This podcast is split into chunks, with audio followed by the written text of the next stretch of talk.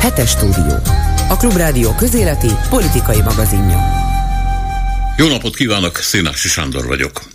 A Policy Solutions Friedrich Eber Stiftung legutóbbi felmérését olvassuk arról, hogy miként néz ki a világ a mi szemünkkel. Először azt látjuk, hogy a külföldiek közül kit szeretnek a magyarok. Ferencet, Csaputovát, von der Leyen, és kit nem, Xi Jinpinget, Joe Bident, Zelenszkit, Putyint. Vegyük most az utóbbi adatokat. Putyint 69% utálja, Zelenszkit 57. Nem mondható, hogy egy kutya mind a kettő, de tény, hogy a lista legalján tanyáznak a támadó és a megtámadott együtt. Lehet, hogy a lajtán túl még mindig akadnak polgárok, akiket ez az abszurditás fokozott agyműködésre készítene, de intsük le őket, nincs itt semmiféle megoldandó rejtély. Mindjárt elmagyarázzuk. A helyzet az, hogy a magyarok sem az áldozatot, sem az agresszort nem szeretik. Az utóbbit azért, mert az ami, a másikat meg azért, mert munkát és rizikót jelent nekik.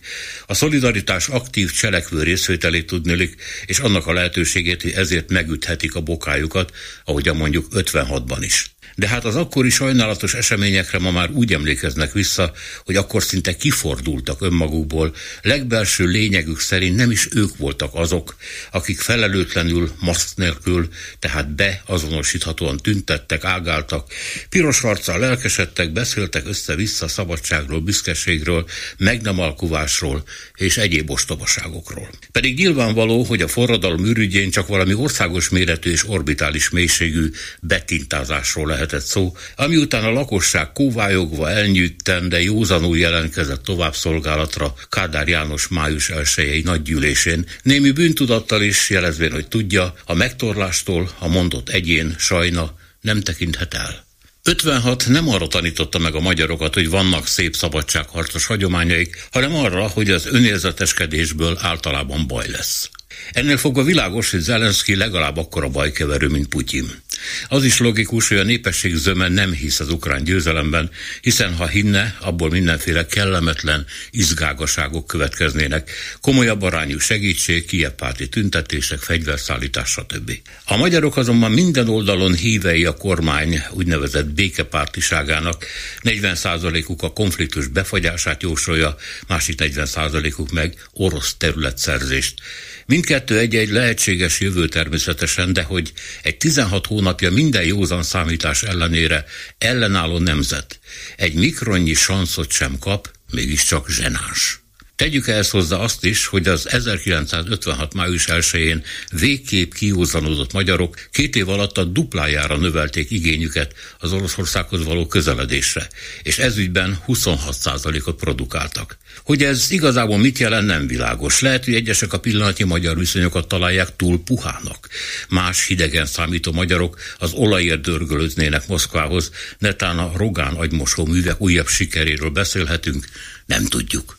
Igaz, a válaszolók 60%-a még mindig elutasító Moszkvával szemben, de aki a kormánypártiak és ellenzéki szavazók konfliktusaiban a nyugat és a kelet kötélhúzását látják, egyébként helyesen, nézzenek szembe azzal, hogy az ellenzék 25%-a is tartalmasabb orosz barátságra vágyik. A nyugatban sok kelet van ám, bár ezzel az az 55 százalék sincs mindig tisztában, aki szerint Magyarország a nyugat része és pont.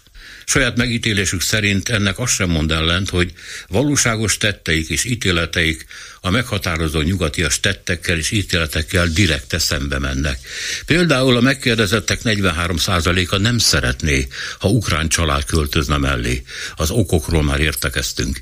A szankciókat a magyar kelet-nyugat egységesen működésképtelennek tartja, és Ukrajnát direkten nem, csak az unión keresztül támogatná, mint egy átruházva a felelősséget. Nem mi voltunk ilyen bátrak, hanem Brüsszel mahinál már megint, annyi baj okozója maga is. Na de, szól most közben a lajtán túl ismeretlen, aki határozott kérésünk ellenére nem húzott el a francba, hanem itt okvetentlenkedik a szövegünk felett. Mi a magyarázata annak, hogy a magyarok 76%-a kőkemény NATO párti, függetlenül a politikai hovatartozástól? Hiszen a NATO fegyverrel tömi Ukrajnát, vagyis elhúzza a háborút, és Zelenszkit hősnek tartja, Oroszország szarvát meg letörni igyekszik. Egyszerre utálni agresszort és áldozatot az sem semmi, de hogy egy háborús pályán valaki mind a két félnek drukkol, már igazán hagymázos tett. Mi sem tudunk azért mindent, válaszoljuk idegesen. Lehet, hogy a magyarok azért szeretnék szeretni az oroszokat, hogy ne kelljen félni tőlük, mert hisztisen nem lehet élni. Lehet, hogy a nato egy nagy baribálnak, fekete medvének képzelik, akinek el lehet bújni az ölében. Lehet, hogy az orosz barna medvét, meg az amerikai fekete medvét csak egymás ellen akarják hetszelni, hogy ne őket fajják fel. A fene se érti pontosan, de nem is kell. A baj az lajtán túli, hogy maga mindenben rációt keres. Rációért menjen a Max Planck intézetbe. Ez itt Kelet-Európa, a csodák földje. Ezek meg pláne magyarok. Az ellenmondásaikat már odáig feszítették, hogy maguk sem tudják, léteznek -e egyáltalán, vagy csak álmodják magukat. Reméljük az utóbbi az igaz. Hetes stúdió. Azoknak, akiknek nem elég a hallgatás öröme. Amiről ma beszélni fogunk. A kormány gyors pénzt szeretne látni a megtakarítások kamat adójának emelésével, ugyanis azt reméli a magas hozamú állampapírokat így jobban veszik. Közben Nagy Márton miniszter gazdasági önellátást emleget, amiről nem lehet pontosan tudni micsoda, de jelzi, hogy a kormány már nem számít uniós pénzekre. Egyre sötétebben látják a kamaszok a világot, a járvány, a háború, a válság megviselte a fiatal korosztályokat is, ezért is baj, hogy a kormány olyan törvénymódosítást tervez, amely következtében még kevesebb gyerek jut pszichológus segítségéhez. Bár az ukrán ellentámadást már többször bejelentették, most először igazolták vissza Zelenszky belső köréből, hogy az intenzív harci műveletek elkezdődtek dél-kelet-ukrajnában, ahol is a hazafias erők az orosz hadsereg kettévágását, az Azovi tengerhez való kiutást próbálják elérni. A kormány által finanszírozott Danube Institute konferenciáján elhangzott, hogy van jobboldali és van baloldali jogállam értelmezés, és azt, ami Magyarországon regnál, az európai intézmények és a baloldal folyamatosan ostrom alatt tartja, és fel akarja számolni. Megbeszéljük Kovács Zoltánnal, az és főszerkesztőjével, Rostoványi Andrással, a Népszava külpolitikai újságírójával és Bolgár Györgyel. Önök a hetes stúdiót, a Klubrádió közéleti politikai magazinját hallják. A befektetések kamatainak megadóztatása, pontosabban az eddiginél nagyobb adóztatása és az állampapír felé terelése a pénzeknek, a megtakarításoknak sok szakértő szerint elég nagy gazdasági bajt jelent, és ez sokan hozzáteszik Nagy Márton miniszternek azt a kijelentését, hogy tulajdonképpen egy gazdasági önállátás jön. Hogy ez mit jelent, az egyelőre nem tiszta, de sok jól biztos nem. Itt van velünk Inotai András, az MTA Világgazdasági Kutatóintézetének volt igazgatója. Jó napot kívánok, professzor úr! Jó napot kívánok, köszönöm a megkeresést. Hadd kérje meg arra, hogy oldja föl ezt a rejtvényt. Mi az a gazdasági önállátás? Hát egy olyan ország, amelyik a világgazdaság 0,12 százalékát, az Európai Unió 1 százalékát termeli, és jelentősen függ, nem jelentősen, hát a világban az egyik legnagyobb mértékben függ a külföldi tőkétől, a külföldi hitelektől, a külkereskedelemtől, meg hát ugye az uniós pénzektől, amelyek most nem jönnek. Önellátásról, hát legfeljebb olyan szinten lehet szó, ahol mondjuk tízezer évvel ezelőtt álltam az emberiség társadalma. Igen. Tehát, hogy pattintjuk a kovakövekkel a tüzet, vagy hogy hatolja? Az, hogy a magyar gazdaságnak a teherbíró képességét, a versenyképességét, a nemzetközi mozgásterét növelni kellene, ez teljesen jogos. De hát az elmúlt 13 évben ezek a területek teljes egészében lepusztultak. Társadalmi, intézményi, gazdasági, tudati és nemzetközi bizalmi szinten egyaránt. Szóval továbbra se tudjuk, hogy Nagy Márton mire gondolhatott, de egy biztos, hogy ez egy következménye valaminek már, mint a kijelentése, illetve a banki, a, a kamatadó megnövelése, az, hogy e, tulajdonképpen mintha a magyar kormány lemondott volna már az uniós pénzekről és azt gondolja, hogy majd a piacról próbálja magát finanszírozni, illetve belső megtakarításokkal, meg az ördög tudja milyen lépésekkel fog operálni. Igen, valójában arról van szó, hogy úgy néz ki, hogy némi kevés pénz kivételével, és ez alól kivétel az agrárpénz, mert az ugye automatikusan jön a nervavagoknak, és az 8,4 milliárd euró egy, a 7 év alapján, tehát ez több mint egy milliárd euró jön havo, évente be az agrárgazdaságba. Hogy mire költjük, arról ne beszéljünk, jó lenne erről egy kimutatás már én még nem ismerek, de a többi pénz egy jó 30 milliárd euró be van fagyasztva, ez különböző tételekből áll. Ez a 30 milliárd, ez a magyar, egyéves magyar társadalmi termék dur majdnem 20%-a, ha elosztom néhány évre, akkor is ugye 3-4-5 százalékot tesz ki. Ezt helyettesíteni kell. Lehet helyettesíteni részben külföldi működőtőkével, ez a kormánynak az egyik elképzelése, csak hát arról már sok mindenki írt, megnyilatkozott, hogy ez azért nem olyan egyszerű, meg nem úgy jön, meg profitot visz ki, nem biztos. Ez, ez, ez az egyik. A másik, hogy lehet hitelt felvenni, de hát a magyar kormány rendkívül rossz feltételekkel tud ma hitelhez jutni, legfeljebb Kínából, meg esetleg a öbölmelti arab országokból, ezért is mászkált arra, bocsánat, ment arra a miniszterelnök. Van egy következő lépés, hogy belföldi bevételeket kell növelni, na ide tartoznak az adók, ide tartozik a bankokat sújtó, meg minket mindannyiunk sújtó 13 százalékos szociális hozzájárulás, és van még egy másik lehetőség ebben együtt, hát nem csak bevételeket kell növelni, hanem kiadásokat is kell csökkenteni. Most éppen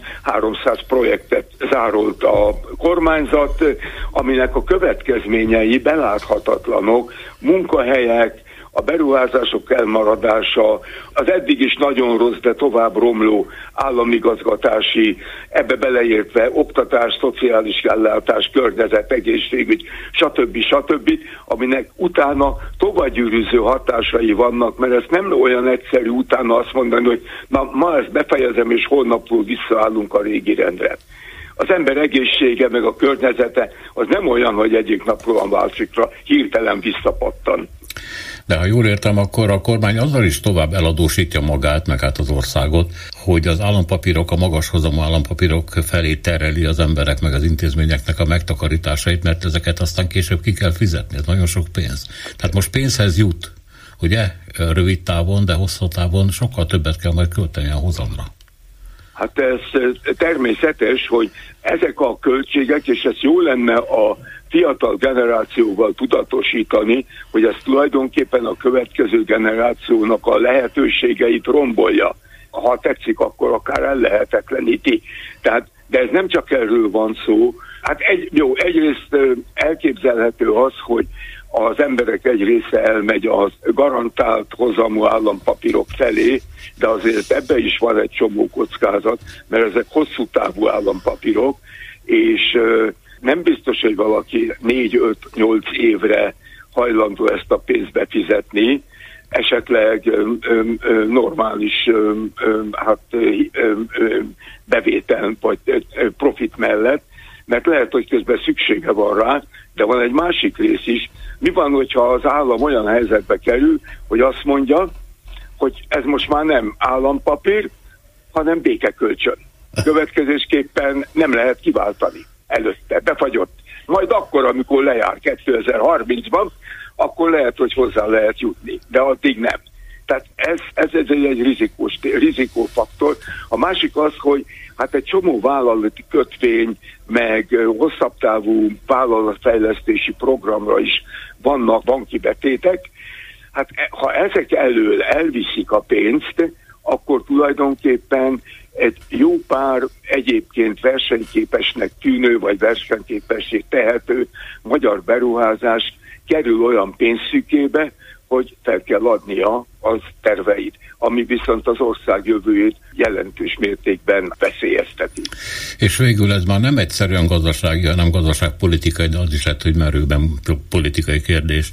E, tudnék, az Orbán rezsimhez hozzátartozik, hogy nagyon sok pénz jut az úgynevezett oligarchákhoz, nem nagyon pontos fogalom, ez de mindegy, most ezt használjuk, e, és e, ezeknek a, hogy mondjam, a váza, ezek a vázát jelentik annak a politikai rendszernek, amiben élünk, és eddig nem volt probléma ezeknek az ellátásával, pénzhelyzjuttatásával, megrendelésekkel, stb. stb.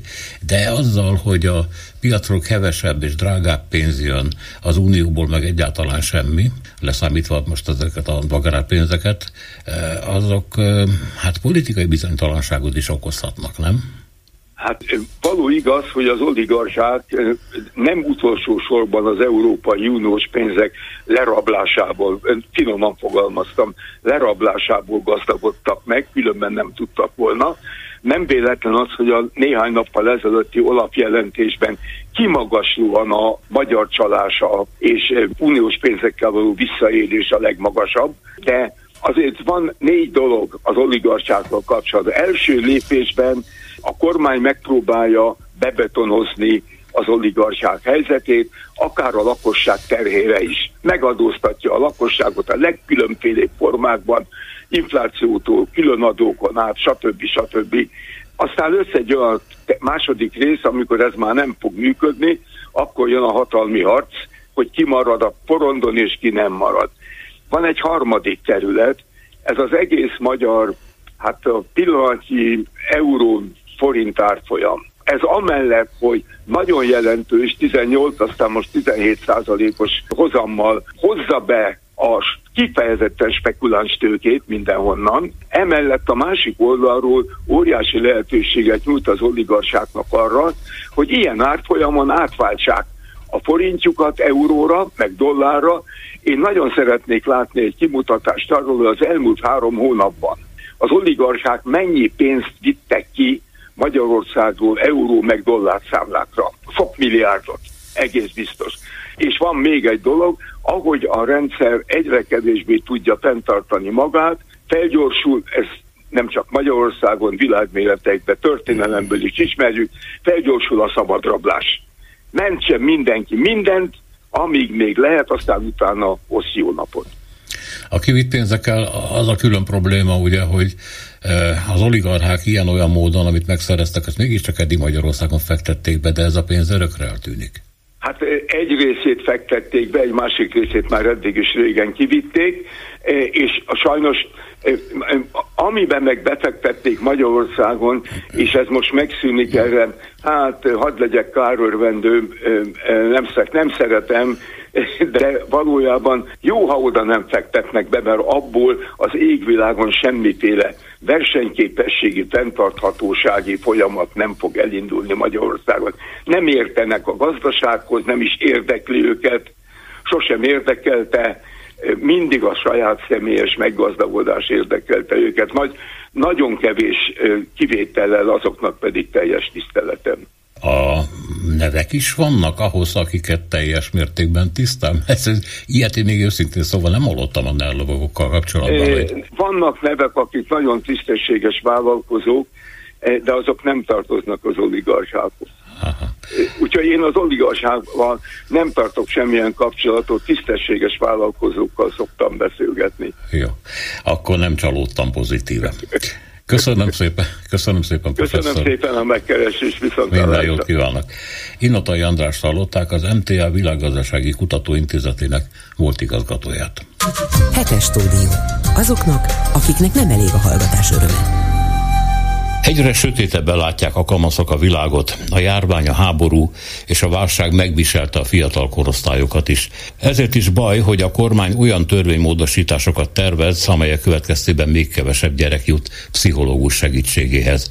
Józsa Márt összeállítása. A fiatalok romló mentális egészsége nem magyar jelenség, de mi ebben is sereghajtók vagyunk. Az UNICEF az egész világon mérte a mentális betegségeket, és kutatása szerint a kamaszok körében a leggyakoribb halálok az öngyilkosság. Slanko Viola, az UNICEF Magyarországi Gyermekvédelmi igazgatója elmondta, nálunk érezték, hogy a járvány miatt külön kutatást is kell végezniük. Minden hetedik gyerek küzd valamilyen mentális betegséggel, azért ez egy becslés, figyelembe véve a helyi pszichiátriai, pszichológiai társaságokat, szolgáltatókat, azért ez egy megbízható becslésnek bizonyul. Ez az európai fiatalok körében a második leggyakoribb halálok az öngyilkosság. Ez a kutatás 2021-ben vált nyilván nyilvánossá, de az azt megelőző években készült. A COVID, illetve az azt követő társadalmi krízisek, mondhatjuk így, azok valószínűleg csak rontottak a helyzeten. Az UNICEF Magyarország viszont a COVID időszakában vizsgálta a gyerekek mentális egészségét, mert az volt a közvetlen tapasztalatunk a velünk kapcsolatban lévő partnerszervezetek, intézményektől, hogy a gyerekek ott hirtelen nagyon rossz állapotba kerültek. A saját kutatásunk ezzel kapcsolatban elkészült, megerősíti azt, hogy egy olyan újabb lendületet adott sajnos a mentális betegségeknek, vagy, vagy legalábbis az arra való kockázat kitettség jelentősen megnőtt, hogy az aztán indokolta, hogy ezzel a témával tovább foglalkozzunk. Ugye nem csak az UNICEF Magyarország mondta ezt, hanem például a Vadasker gyerek pszichiátria is többször beszélt arról, hogy a COVID időszak óta például a sürgősségi esetek kb. 40%-kal növekedtek meg, illetve azt is jelezte, hogy az olyan típusú, már inkább a pszichiátriai zavarok körébe tartozó állapotok, mint az önsértés, suicid hajlam, az jelentősen növekedett az elmúlt egy-két évben, vagyis a COVID időszak óta. Ja, attól tartanak nagyon sokan. Most próbáltam fejszámolást végezni, hogyha minden hetedik gyereknek mentális segítségre van szüksége, akkor az hány pszichológust jelentene? Igen, ma Magyarországon 500 gyerekre jut egy iskolapszichológus, ezt határozza meg a köznevelési törvény. Ugye az UNICEF Magyarország ennek kapcsán kifejezte az aggodalmát, mert a készülő státusztörvényben ennek a módosítása is várható. Úgy egyébként az ombudsman az már évekkel ezelőtt megállapította, hogy ez is elégtelen, de most a státusztörvényből kikerülne az irányszám, vagyis nem határozna meg a törvény semmilyen minimum gyereklétszámot, az a helyzet, hogy az a tény, hogy a gyerekek ilyen típusú ellátása, amit mondjuk az iskolapszichológusok végeznek, ami elsősorban kicsit ilyen kapuőr funkció, tehát mondjuk kiszűrik azokat az eseteket, akikről azt feltételezik, azt gondolják, hogy foglalkozni kell, esetleg tovább tudják irányítani komolyabb szolgáltatókhoz, az most csökken. Tehát, hogy azért az iskolapszichológusok nyilván eddig se tudtak ellátni se 500, se 1000 gyereket, de azért az a szerepük megvan, hogy egyrészt az iskolával, mint közösség, mondjuk krízis helyzetekben tudnak foglalkozni, másrészt a pedagógust tudják támogatni bizonyos helyzetekben, nehéz iskolai helyzetekben, vagy hogyha az osztályfőnöknek, tanárnak segítségre van szüksége, mondjuk nem tudja megállapítani azt, hogy mikor van az, hogy egy kamasz csak kamasz, és mondjuk ezért motiválatlan és beszedélyforduló, vagy mikor mondhatjuk ezt már depressziónak. Ezek nagyon fontos feladatok vagy szerepek, és most ez került veszélybe. Megváltozott azoknak a problémáknak a köre, amelyek miatt lelki segítséget kérnek a fiatalok, mondja a Reményiné Csekő Borbála, a Kékvonal Gyermekkrízis Alapítvány szakmai vezetője. Az a tapasztalatunk, hogy egyre komorabbak a beszélgetések, konzultációk. Van néhány olyan téma, ami az elmúlt négy évben folyamatosan emelkedő számmal jelentkezik. Ilyenek a szorongások, félelmek, az általános lehangoltság, illetve a szuicid gondolatok, késztetések és az önsértés, az, hogy ezek a témák emelkednek, azért az elég kézzelfoghatóan mutatja azt, hogy a, a tizenévesek, illetve a fiatal felnőtt korosztály mentális állapota nagyon rossz, nagyon sok hiányt jeleznek ezek a hívások. Egyre több olyan tizenéves vagy fiatal felnőtt jelentkezik hozzánk, akiknek már van valamilyen diagnosztizált pszichiátriai betegsége, de nincs megoldva a hosszú távú szupportálásuk, a pszichoterápiás ellátásról nem is beszélve. Két kérdést látok itt felmerülni, az egyik az az, hogy hol talál szakembert, a másik pedig, hogy van-e kultúrája annak, hogy akkor egy szakemberhez fordul. Nagyon sokáig az volt az elsődleges probléma, hogy győzködni kellett embereket arról, hogy a lelki betegség is betegség, és hogy érdemes segítséget kérni. Ebben érzek egy pozitív változás, tehát mintha egy picit szélesedne az a réteg, akiben van nyitottság, lelki segítség elfogadása felé. Viszont a lehetőségek azok nem, hogy nem követik ezt a megnövekvő igényt, hanem mintha ezzel szembe mennének, egyre nehezebb, és különösen a szociális ellátórendszer keretein belül, vagy a TB finanszírozott ellátásokon belül azt mondanám, hogy sokaknak lehetetlen megfelelő szakembert találni. És meg ezt is csökkenteni akarják. Hát ezt inkább nem is kommentálnám. Szerintem nagyon veszélyes ez az út. Ha csak egészen pragmatikusan nézzük, azok a gyerekek, fiatalok, akik egy serdülőkori depresszióban, egy evészavarban, egy kezdődő személyiségzavarban nem kapnak segítséget tizenéves korukban, azok később nagyon komoly költségeket jelentenek a társadalomra. Ezek rossz prognózisok, nem lehet megúszni, hogy előbb-utóbb ezzel valami dolog lesz. Az, hogy a fiatalok körében egyre gyakoribbak a mentális betegségek, és hogy kevés a mindenki számára elérhető segítség, a pszichológus szakma előtt jó ideje ismert. Erről kérdeztem Borbát Katalin pszichológust, az ELTE Pszichológiai Intézetének adjunktusát. Egyébként nem csak Magyarország jelenség, kutatások azt is bizonyítják, hogy sajnos felfutóban van ez mentális betegségek növekvő száma, a serdülők, fiatalok esetében, egyetemisták esetében gyakorlatilag a világ számos pontján. Erről már régóta beszélünk, iskolapszichológusok közös állásfoglalást adtak ki már 2022. októberében, hogy a köznevelés állapota nagyon problémás, és ezzel párhuzamosan viszont egyre több a mentális betegség előfordulás a fiatalok körében, az egyre fiatalabbak körében, és hát valamit tenni kell ebben a helyzetben. Nyilván az egy nagyon fontos lépés lenne, hogyha az iskolapszichológusok számát növelni lehetne, akár a duplájára. Sajnos ennek a számnak a növekedése akkor lesz egy realitás, hogyha a fizetésük is növekedni fog, mert egyelőre nem egy vonzó pálya. Elég sokan pálya elhagyóvá válnak amiatt, hogy egyébként nagyon nehéz terep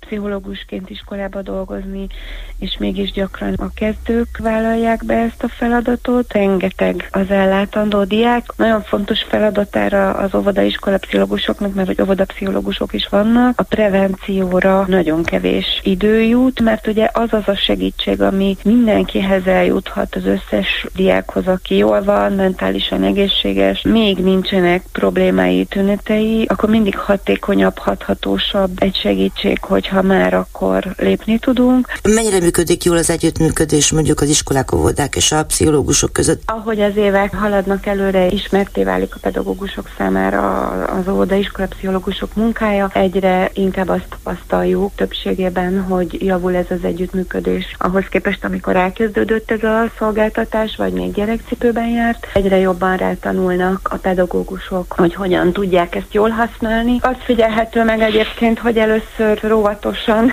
próbálkoznak, megkeresik kisebb kérdésekkel a, a pszichológust, és amikor így meggyőződnek róla, hogy, hogy hiteles és tudja őket segíteni, akkor egész komolyan egész osztályokra és akár pedagógusokra vonatkozó kérdéseket is feltesznek, és egyébként ezt a munkát legeslegjobban egy nyitott vezető tudja támogatni, aki nyitott a pszichológiára, és ne adj Isten, még létezik egy olyan kis csoport a intézményben, ami a mentális problémákkal és a diákok mentális segítségével vagy nevelésével foglalkozik, akkor nagyon jó dolga van a pszichológusnak, mert együtt tudnak működni. Tehát távlatilag egyébként az a célunk, és azt szeretnénk erősíteni és erről beszélni, hogy egy ilyen tím minden intézménybe jöjjön létre. Ez egyébként nemzetközileg nagyon sok helyen létező dolog, nem csak pszichológus, de fejlesztő pedagógus, gyógypedagógus, pedagógus, gyerekvédelmi szakember dolgozik együtt, és akkor az intézményen belül egy ilyen komplex módon tudják kezelni a problémákat. Azért léteznek jó példák, ez az együttműködés alapvetően azt gondolom, hogy prosperál. Most azért nem tud, mert hogy nincs, igazából csak a hiányt jelzi mindkét fél, mert hogy nem, nincs elég szakember. Hol keresünk az okát annak, hogy rossz állapotban vannak a gyerekek? A kérdése Simko Edith tanár, pszichológus, és nem utolsó sorban, mint szülő válaszol. Szerintem ebben a feldolgozatlan világban a gyerekek túlterheltek, és már kiskoruktól egyszerűen nem kapnak elég segítséget a felnőtt társadalomtól, hogy fel tudják dolgozni, ami körülöttük történik. A kormány pedig csak szavakban családbarát, mert a valóságban nem, mert amíg a gyermekvédelem kinyúl abba, hogy ilyen álságosan kitalált problémát, azt az az LMBTQ-s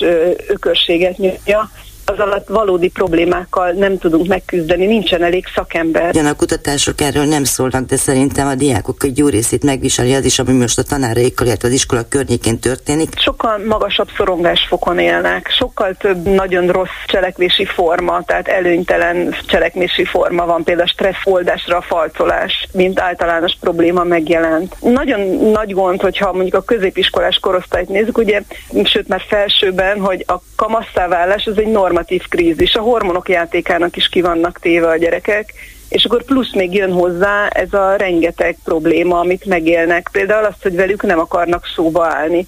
Ráadásul nagyon sokszor nem is veszük észre, hogy velük valami baj van, mert nincs rá kapacitása már se a pedagógusnak, se a szülőnek. Nyilván egy csomó olyan diákot ismer, akik részt vesznek a tiltakozó akcióba, meg egy csomó olyat is, akik nem vesznek részt ebbe. Ez a feltevésem, mi szerint a diákok rossz mentális körülményeihez hozzájárul az is, ami mostanság az iskolákban történik, azt hogy gondolja helytálló-e?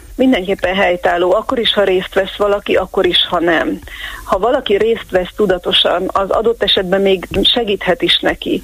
Megtapasztalhat valamit arról, hogy ő tevékenyen alakítani akarja az életét, ad valamiféle demokráciára törekvés élmény neki, nem csak elszenved dolgokat, de ugyanakkor kudarcokat is idézhet, hogy ugye kimegy, tiltakozik, és nincs semmi, csak ugye hosszabbítjuk a törvényeket bicskéig idézőjelbe, tehát ugye most a státusztörvényt csak beadták, hogy a döbbenet, hogy mennyire lehet őket semmiben nézni, őket, akik a jövő lesznek a jövő felnőttjei. Ki nincsen benne, annak meg sokszor, mert már nem bírja, vagy nem is érdekli, hiszen azért nem az ő feladatuk, nem a gyerekek feladata a mi hibáinkat megoldani, de sokszor azért nem jön, mert például fél. És sokszor okkal fél, ahogy ezt láthattuk az elmúlt hetekben a diákok elleni rendőri fellépésnél, hogy még egy oka legyen a magyar fiatalok szorongásának. Önök a hetes stúdiót, a Klubrádió közéleti politikai magazinját hallják. Az ukrán ellentámadást már többször bejelentették, de most a elnök köreiből igazolták vissza azt, hogy valóban nagyon aktív műveletek kezdődtek el. Ez e, ugye dél-kelet-ukrajnát jelenti Zaborizsia környékét, és a cél, hát legalábbis ahogy elemzők megfogalmazzák, hogy Ukrajna ismét kiusson az azovi tengerhez, és kettévágva közben az orosz erőket. Nagyon nagy harcok folynak arra felé, amerikai jelentések szerint az ukrán veszteségek kiemelkedően magasak. Mendesevszki Anton van velünk, a posztszovjetérség kutatója, az Ökonomus Gazdaságkutató Alapítvány szakmai igazgatója. Jó napot kívánok! Jó napot kívánok, üdvözlöm és üdvözlöm a minket hallgatókat is. Milyen részletek tudhatók erről? A legnagyobb probléma az, hogy egyoldalú források állnak rendelkezésre, leginkább orosz médiából, orosz tudósítók, orosz katonai csoportokból vannak információk, amelyek nyilván egyoldalú információkat, illetve egyoldalú interpretációt tükröznek. Ukrajnában, ukrán oldalon teljes a hírzárlat, tehát hogyha valaki most fölmegy egy a legnagyobb ukrán oldalakra és megnézi a tartalmat, ukrán ellentámadásról nincs szó.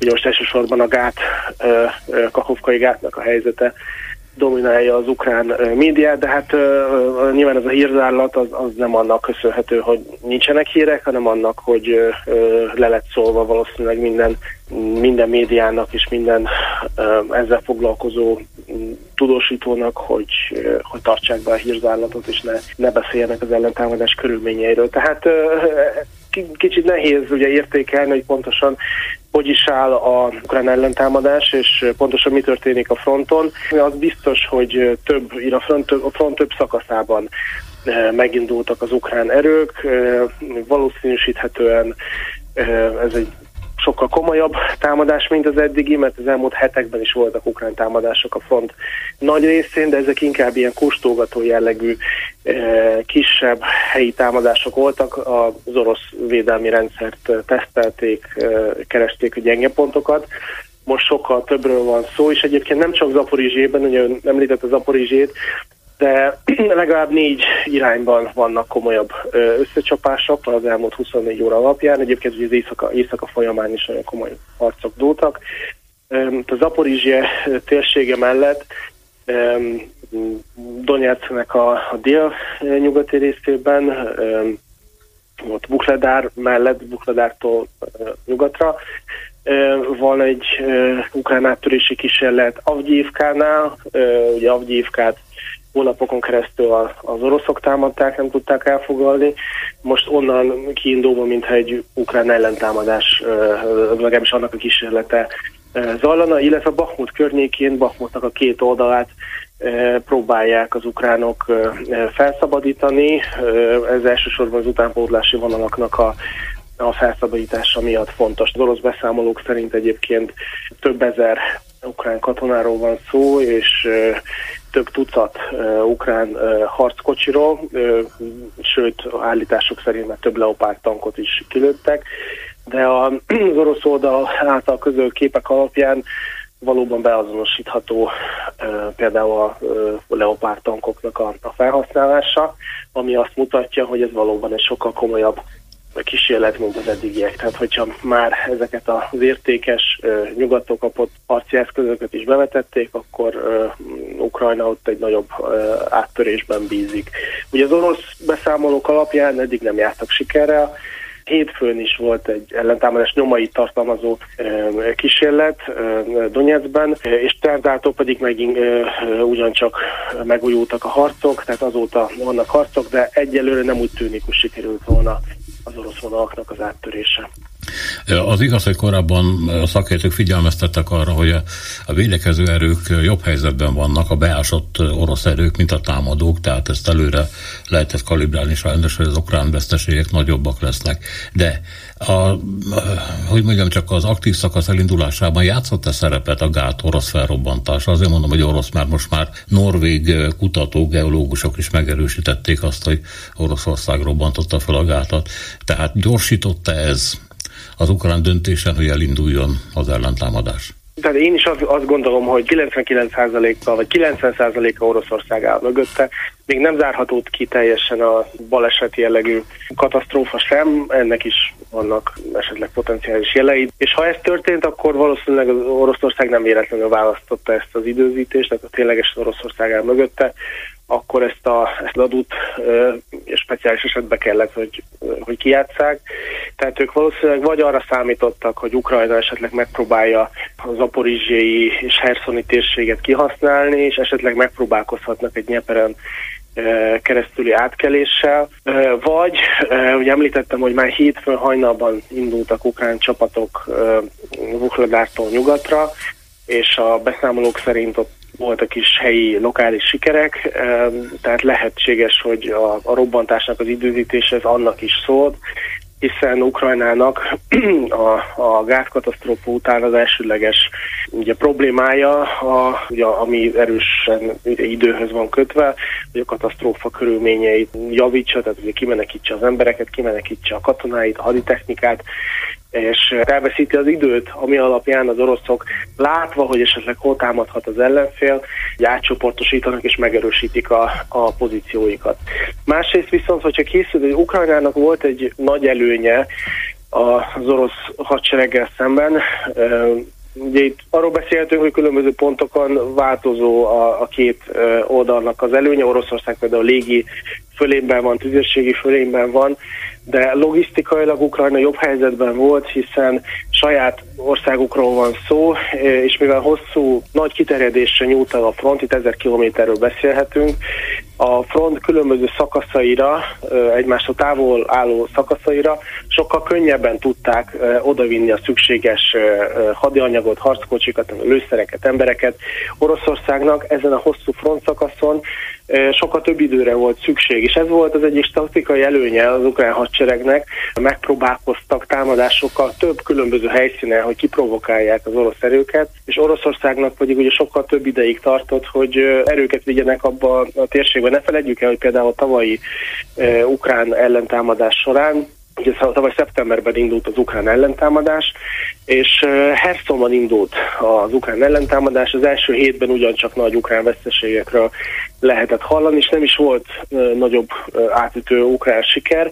Oroszország pedig az erőforrásoknak a jelentős részét megpróbálta Hersonra átcsoportosítani, hogy ugye megállítsa az ukrán ellentámadás. És egy hétre rá elindult egy egészen másik frontszakaszon, ugye északon, a Harkivi területeken, elindult egy másik ukrán ellentámadás, és erőforrások hiány Oroszország már nem tud a védelmet megerősíteni, és az ukránok napokon belül áttörték a, a védelmet, és ugye visszafoglalták a Harkivi területeket. Most ezzel azt akarom mondani, hogy nagyon hosszú a frontvonal, fennállt az a lehetősége az ukrán hadseregnek, hogy esetleg ö, fenntartsák ezt a fajta feszültséget, hogy hol fognak támadni, és megpróbálkozhatnak például a Dnyeperen keresztüli ö, ö, partraszállással, ö, megpróbálják a herszoni területeken, ö, ö, megpróbáljanak ott megerősödni, vagy akár ugye ugyancsak támadnak, mint a északon a Luhanszki területeken, most pedig a gátszakadás miatt, vagy gátrobbantás miatt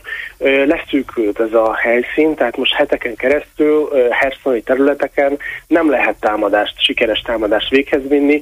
A korábbi hírszerzési adatok már semmit nem érnek, utána pedig a víz levonulásával az egész ilyen mocsaras, visszapossá válik, tehát ugyancsak alkalmatlan haditechnika mozgására. Tehát az oroszok például ezeket az erőket, amelyeket Herson védelmére használták, át tudják csoportosítani máshová, más takaszokat tudnak megerősíteni, tehát ilyen szempontból ez nyilván nem, nem jött jó Ukrajnának. Tehát gyakorlatilag a gát felrobbantásával az oroszok terelni tudják az ukránokat. Hát legalábbis sokkal kisebb szakaszra tudják szorítani a potenciális ukrán támadást, így van. Még egy dolog, azt a hírt közölt a Bild, hogy Kína első alkalommal szállított haditechnikai eszközöket. Az oroszoknak páncélozott járművekről van szó. Mi erről a véleménye? Én nem láttam bizonyítékot erre, ugye néhány kép kering a közösségi médiában, ahol Ramzan Kadyrov csecsen vezető fotózkodik egy, egy vagy kettő kínai páncélozott járművel. Ugye hozzá kell tenni, hogy Kína a világ egyik legnagyobb fegyverexportőre. Egyesült Államok, Oroszország, Franciaország után Kína valahol negyedik, ötödik helyen van. Tehát kínai harci eszközöket lehet kapni például afrikai országokban hmm. is. Tehát én nem gondolom azt, hogy ez önmagában bizonyítékot jelentene arra, hogy Kína közvetlenül mondjuk államközi kapcsolat, államközi szerződés révén szállítana Oroszországba.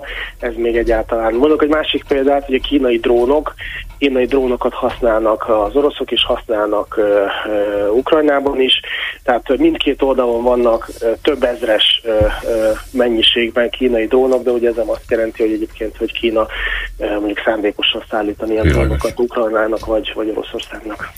Köszönöm szépen, további jó napot! Köszönöm szépen a beszélgetést. Minden jót! Bendazsevszi Antont hallották a posztszovjet térség kutatóját, az Ökonomusz Gazdaságkutató Alapítvány szakmai igazgatóját. Hetes stúdió. Azoknak, akiknek nem elég a hallgatás öröme.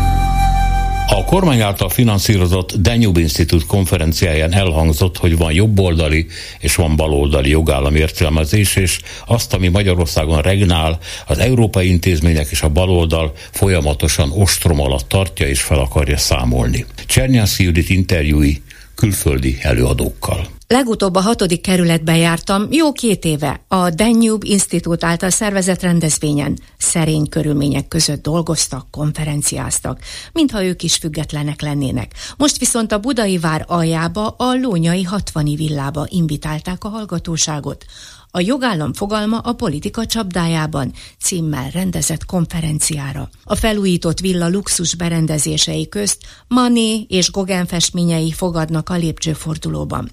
És persze külön teremben láthatóak a második világháborúban a németek által elhurcolt 60 Lajos műkincsei, aminek visszaszerzése az amerikaiak érdeme. Szóval a magyar kormány egyik ideológiai fellegvárának is tekinthető Battyány Lajos alapítványt ide költöztették, ahol a konferencián fehérkesztyűs kiszolgáló személyzet fogadta az odalátogatót. Csili-villi konferenciaterem, elegáns urak és nem kevés fiatal. Egyik őjükkel szóba is elegyedtem, egyetemi tanulmányait végzi. Erősen hajlik arra, hogy belép az alapítvány tagjai közé, mert amit hallott, az neki nagyon szimpatikus volt. Hogy mit is hallott? A jogállam fogalmának jobboldali kormányzati interpretálását, amelyben segítségükre volt Varga Csaba, a Pázmány Péter Egyetem professzor emeritusa, Stump István, egykori alkotmánybíró és két külföldi vendég is. Továbbá az alapítvány egyik fiatal tehetsége, aki bebizonyította hallgatóságának, hogy az Európai Uniónak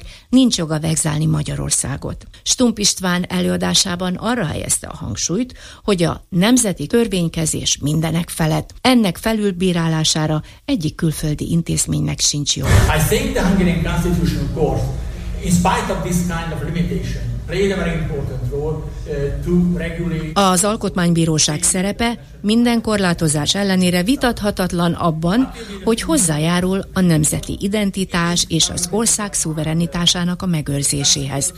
Majd megtudtuk azt is, hogy az Alkotmánybíróság hozzájárul a hatalom megosztás, még ha kétharmadról is van szó, kontroll alatt tartásához. A demokrácia és a jogállam tisztességes működésének az áloga.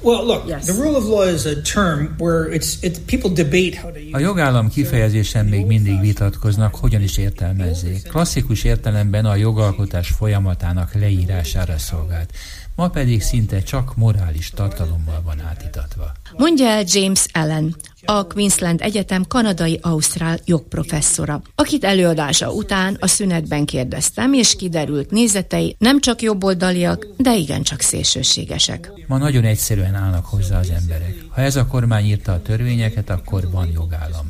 Ha az a kormány, akkor nincs jogállam de az előadásomban is arra helyeztem a hangsúlyt, hogy ma már az elkölcs fogalmának ebben az értelemben politikai színezete van. Igen, ön azonban azt is mondta az előadásában, hogy a jogállam nagyjából attól függ, hogy milyen kormányt választ magának a nép. Nálunk már a választás sem alapult jogállami normákon. Hisz a kormány négy éves ciklusa során az ellenzéki vezetők 5-5 percet kaptak, és csak egyszer az állami tévében a bemutatkozásra. Ön szerint a választók ez alapján tudnak egy egyáltalán legitim döntést hozni? I can't comment on Hungary, but let me just say this. When you look at the US, uh, the a magyar helyzetet nem tudom kommentálni, de jó példának fel tudom hozni az amerikai médiát. Meggyőződésem, hogy az állami tévécsatorna, a PBS 98%-ban demokrata elköteleződésű. Ha hozzáteszem a Fox News TV csatornát, akkor sem javul a helyzet, mert napközben demokrata hangon beszél, és csak az esti órákban szól a republikánus, konzervatív tömegekhez. Nincs a világon rosszabb az amerikai médiánál. De említhetem önnek a New York Times-ot vagy a Washington Postot is. Trump elnöksége idején a Yale Egyetem felmérést végzett Trump elnök megítéléséről a médiában. Az észak-koreai elnök jobb megítélést kapott az amerikai sajtóorgánumokban, mint Donald Trump. Szóval, ha úgy van, ahogy ön mondja, akkor is itt gyakorlatilag az van, mint az Egyesült Államokban. De nagy általánosságban is elmondhatom, hogy az angol száz világban baloldalra húz szinte mindenhol a média. De nem nálunk. Itt pont fordított a helyzet. Kérem, akkor el kell menni szavazni és megnyerni a választást. Alapvetően a jobb oldalnak kell megküzdenie az egyenjogúságért. És az egyetemeken is az újságírás túlnyomó többségben baloldaliak tanítják. De hát nem adatik meg az igazi választás lehetősége. És hadd tegyem hozzá, hogy az Európai Parlament ki is mondta, nincs demokrácia ma Magyarországon. Ez egyszerűen nevetséges. A Freedom House is majdnem ugyanezt mondja. Ez tényleg nevetséges, különösen úgy, hogy a parlamentben csak néhányan mondják ezt. Nem, a túlnyomó többség ezt szavazta meg. Mert egy oldalon állnak. Na látja, épp ezért lépett ki Nagy-Britannia az EU-ból, mert ki kell mondanunk, hogy nem egy demokratikus intézmény az EU. Akkor mire vannak? Mit számít, amit tesznek? Ki ellenőrzi az Európai Bizottságot? Ki mondja meg, hogy amit ők tesznek, az úgy van jól? De hát a konzervatív Európai Néppárt is egyetért Magyarország megítélésében az összes döntéshozó szervel. Nos, csak oda adunk ki, hogy erkölcsi és nem jogállami alapon születnek döntések. Ön az előadásában a Hillary Clinton által használt szánalmas tömegkifejezést említette, amiből arra következtetek, hogy ön Trump pártján áll. Nem zavarja, hogy vád alá helyezték a volt elnököt, és egyre több peres ügye lesz? Az egész politikai elit megvádolta Trumpot az oroszokkal való összejátszásban, de végül senki sem tudta bebizonyítani. Minden Trump elleni vád hamis alapokon nyugszik. Szintén előadott Gabi Taub, a Jeruzsálemi Héber Egyetem vezető oktatója, aki meglepett azzal, hogy az utcán a jogállamért tüntető embereket gonoszaknak, míg a kormányzati embereket jóknak állította be. No, I, I mentioned that the nem, pontosítanék. Az utcán a reformok ellen tüntetők szeretik magukat jó emberként beállítani, és akik nincsenek az ő oldalukon, azok szerintük rossz emberek.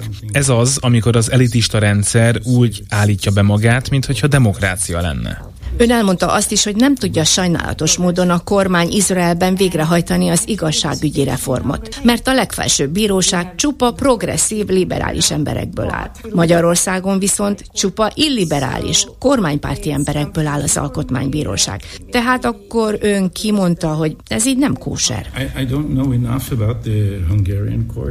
Nem vagyok tisztában a magyar helyzettel, de Izraelben a radikális baloldali bírák tartják kontroll alatt a bírák kinevezési procedúráját, amint én egyértelműen antidemokratikus rendszernek tartok. Akkor kinek kellene kontroll alatt tartani a jelölésüket? A politikusoknak, mint ahogy az minden demokratikus rendszerben általában lenni szokott. A tüntető tömegek kritikaként fogalmazzák meg Benjamin Netanyahu-val szemben, hogy ő fogja a bírákat kinevezni. Amit ön mond, pont attól félnek.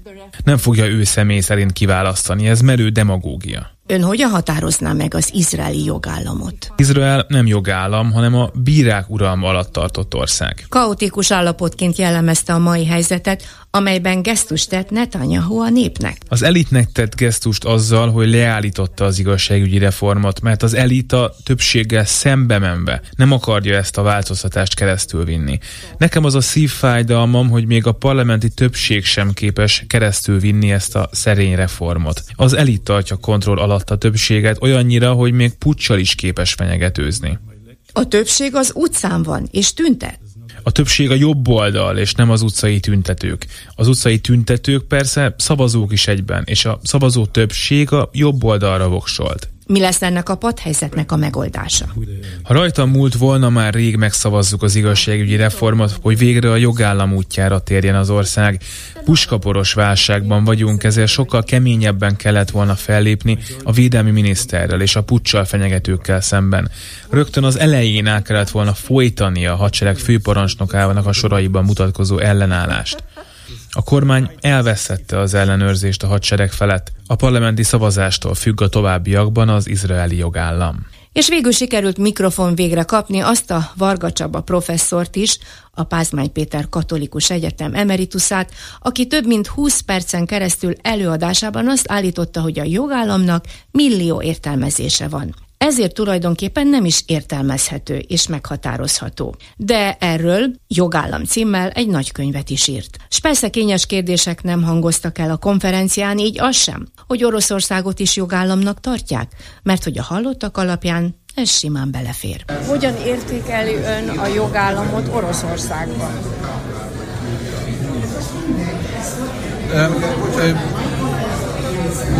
Jogfilozófus vagyok, szóval nem. Nem dolgom, hogy konfrontálódjak konkrét helyzetekkel, tehát a magyar jogállamról se tudnék megnyilatkozni. Elég az, amit elmondtam. Tehát, hogy nincs egyetemes jogállamfogalom, Oroszországban is kialakult valami, Ukrajnában is kialakult valami, és hogy most mi zajlik, nem tudom. Hát ki az, aki úgy, úgy, úgy, úgy definiálja ezeket a kérdéseket, hogy a száz év múlva is érvényes lesz? Hát jó, csak ugye látjuk, Igen. hogy Oroszországban mi zajlik. Egyrészt ugye egy... De, de, de a jogállam az önmagában tényleg egy, egy eljárási mód, hogy a létező törvények hogyan stb. Igen, értem. Jogfilozófiai szempontból Őrült nagy viták igen. voltak, amikor én még egyetemista voltam.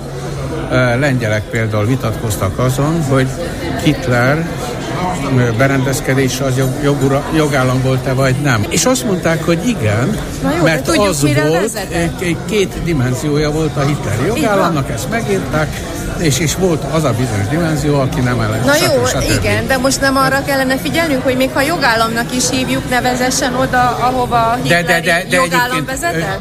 Szóval azért nem tudok erről semmi értelmeset mondani, mert gyakorlatilag a napi hírek azok nem a jog működéséről szólnak, hanem e, valamilyen e, következményszerű láncolatokról. Ugye, hát amikor jog... koholt vádak alapján egy Navalnyit vagy egy Karamurzát bebörtönöznek 5 évre, 20 évre, ez jogállam? Nem?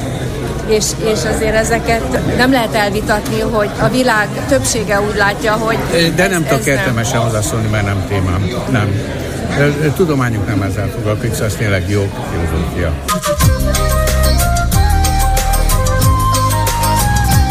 Hetes stúdió.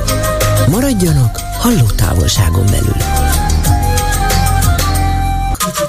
Önök a hetes stúdiót, a Klubrádió közéleti politikai magazinját hallják. És elérkezett a megbeszéljük ideje Kovács Zoltánnal, az és főszerkesztőjével, Rostovány Andrással, a Népszava külpolitikai újságírójával és Bolgár Györgyel ülünk egy asztalnál. És az első kérdés, vagy az első hír pontosabban a következő lenne, a lakosság és intézményi befektetések kamatadójának a növelését írta elő a kormány, ezzel az állampapírok felé, ez egy magasabb hozamot jelent, terelnék a pénzeket, ami egy gyors pénzhez utást jelentene a kormánynak. A másik hír ezzel kapcsolatban is az, hogy Nagymáton miniszter azt mondta, hogy gazdasági önellátás előtt állhat az ország, ami jelezhető, hogy a uniós pénzekkel nem nagyon számolnak már, ezzel együtt azt, hogy mi az, hogy gazdasági önellátás megfejtésre vár, úgyhogy most hasznosításra felajánlom nektek ezt a fogalmat. Népgazdasági hasznosításra, nem? Így szólt ez annak idején. Igen. Pomezsánszki György. De látod, vannak még hát, itt olyan bölények, akik... Jellemző, hogy mik jeleznek. Hát ez a Kádár korszak az agyakban én, persze. Én nekem Észak-Korea jut eszembe, azért is, mert nemrég voltam Dél-Koreában, és hát Észak-Koreában szoktunk ilyen önellátó gazdaságot hallani, nem annyira jól működik. Főleg így a globalizáció korában ez egy nehezen értelmezhető fogalom szerintem. Én ott András professzor kérdeztem erről, hát ő se tudta megmondani, leginkább a, a neolitikum felé próbált orientálódni a tekintetben, tehát hogy akkor ez elképzelhető volt, de azóta már igazából annyira összetettek a gazdaságok. Nem próbáljuk meg mégis megfejteni, hogy mire gondolt. Egy miniszter mondta, aki... Hogy mondta pontosan? Hogy... Gazdasági önállátásnak nevezte azt, ami előttünk állhat. Mindig azt mondják, hogy hat, tehát ez igen. Tehát lehet, hogy egyébként, hogyha ö, lemondunk az uniós pénzekről, mert nem vagyunk hajlandók teljesíteni azokat az elvárásokat, vagy azokat, amiket kellene, akkor ezről a pénzről ö, részben vagy egészben, ne adj Isten, akkor le kell mondani, és akkor valamit erre a helyzetre kell mondani. Azt nem mondhatja egy pénzügyminiszter, hogy fogalmam sincs, mi lesz. Azt tudja csak mondani, hogy akkor ö, ezt tudjuk pótolni ezeket a pénzeket, egyébként pedig a, a kincstár jegyek felé történő terelgetés az, az egy nem tudom mennyire hatékony, de mindenféleképpen ennek a része, hogy a, oda tegyék a pénzüket az emberek. De, de nem hiszem, én ugye nem vagyok közgazdás, de azt el nem tudom képzelni, hogy, hogy ez jelentősen változtatna a helyzetem. Mi azt a pénzt, amit nem fogunk megkapni az Uniótól, azt mi nagyon nehezen és nagyon drágán fogjuk tudni pótolni. Igen, hát az egyik probléma, ugye arra Minotai professzor rámutatott, hogy, hogy ezt a magas hozamot ki kell fizetni. Tehát ha több ember veszi meg az állampapírt, akkor az állam még jobban eladósodik, mármint a következő generációk terhére, illetve nagyon drágán jutunk külföldi hitelekhez, mert nem nagyon jó a besoroltságunk, és sokan meg az állampapírt azért nem akarják megvenni, mert 6-8 évre kell elkötelezni magát az embernek, és hát ki tudja, mi történik ennyi idő alatt. Minden esetre Nagy Márton egy érdekes figura, sokak szerint, akik ismerik őt, nagyon tehetséges, nagyon jó közgazdász, hamar feltűnt a Magyar Nemzeti Bankban, aztán össze is különbözött a főnökével, akinek egy ideig kedvence volt, most úgy látszik a másik főnöknek lett a kedvence, és most már mindenhez is ért. És ebben a hatalmas interjúban, amit a világgazdaságnak adott, egyrészt egészen meghökkentő dolgok voltak, másrészt még annál is meghökkentőbbek. Szóval volt benne olyan, hogy fel kell készülnünk ugye az uniós pénz utáni létre. És ezzel, mintha először ismerte volna el az Orbán kormány valamelyik tagja, hogy nem fogjuk megkapni. Nem is, nem is érdekes ez tulajdonképpen, hiszen nekünk föl kell készülni arra, most minek verjük magunkat különböző kötelezettségekbe, vagy mi, miért idegesítsük magunkat, ezzel az unióval úgy se lehet, ezek állandóan új és új feltételeket szabnak, készüljünk fel az uniós pénz után létre, és ez nem létkérdés, hangsúlyozta ezt még egyszer, ennél ráadásul ezt is hangsúlyozta, még jobb ez a bizonyos FDI, a Foreign Direct Investment, vagyis a külföldi tőkebefektetések által Magyarországra került pénz, és akkor megint előjött belőle hirtelen a közgazdásza valamikori, hogy hiszen a befektetők tudják, hogy mit miért hova tesznek be, mennyi pénzt, mit akarnak belőle, sokkal racionálisabban gondolkodnak, mint az állam, amelyikhez befolyik az uniós pénz, és bármennyire jól működik is az állam, hát az kevésbé haték. Tényleg. Én azt hittem, az Orbán kormány a lehető leghatékonyabban használja föl az uniós pénzeket, most nem beszélünk az ellopásáról. Szóval egyfelől azt mondja, hogy hát az jobb. Ez bizonyos értelemben persze igaz. Más szempontból viszont nincs olyan külföldi tőkebefektető, aki mondjuk a magyar négyes metró elkészítését, vagy a hármas felújítását finanszírozná, mert az anyagilag nem kifizetődő, arra egy dollárt se költ. Nyilvánvalóan az Unió megkölt, infrastruktúrát fejleszt, megpróbálja az elmaradott térségeket fölhozni gazdasági és egyéb befektetésekkel, ingyen pénzzel.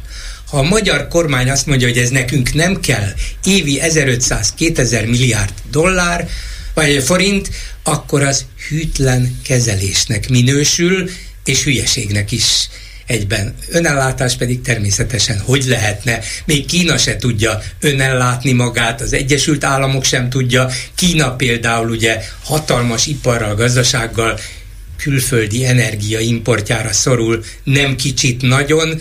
Mi a fenéről beszél? Arról nem is beszél, hogy egyébként külföldi exportra is szorul, tehát még a belső keresetet se sikerült megteremteni, pedig ez egy nagy célja a kínai kommunista pártnak. Jegyzem meg zárójelben.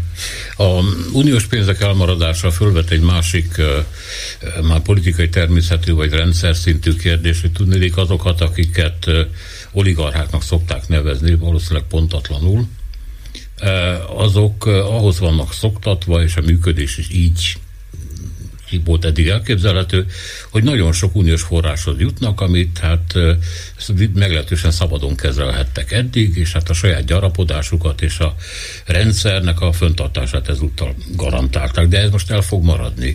Hogyan hathat ez magára a politikai rendszerre?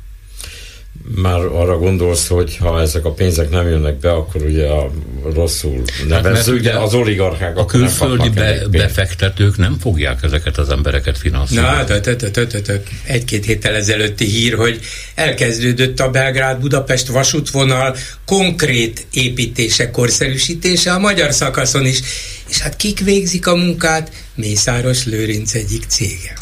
Jó, de, de most én arról beszélek, igen. hogy a külföldi tőkebefektetők, mondjuk egy amerikai, svéd, ez egy kínai. svájci, Kínai. Ez Kínai, külföld, kínai Értem. külföldi tőke. Más pénzről nem is tudunk beszélni, csak kínairól, de én most a nyugati tőkéről beszélek, nem fogja finanszírozni a magyar oligarchákat.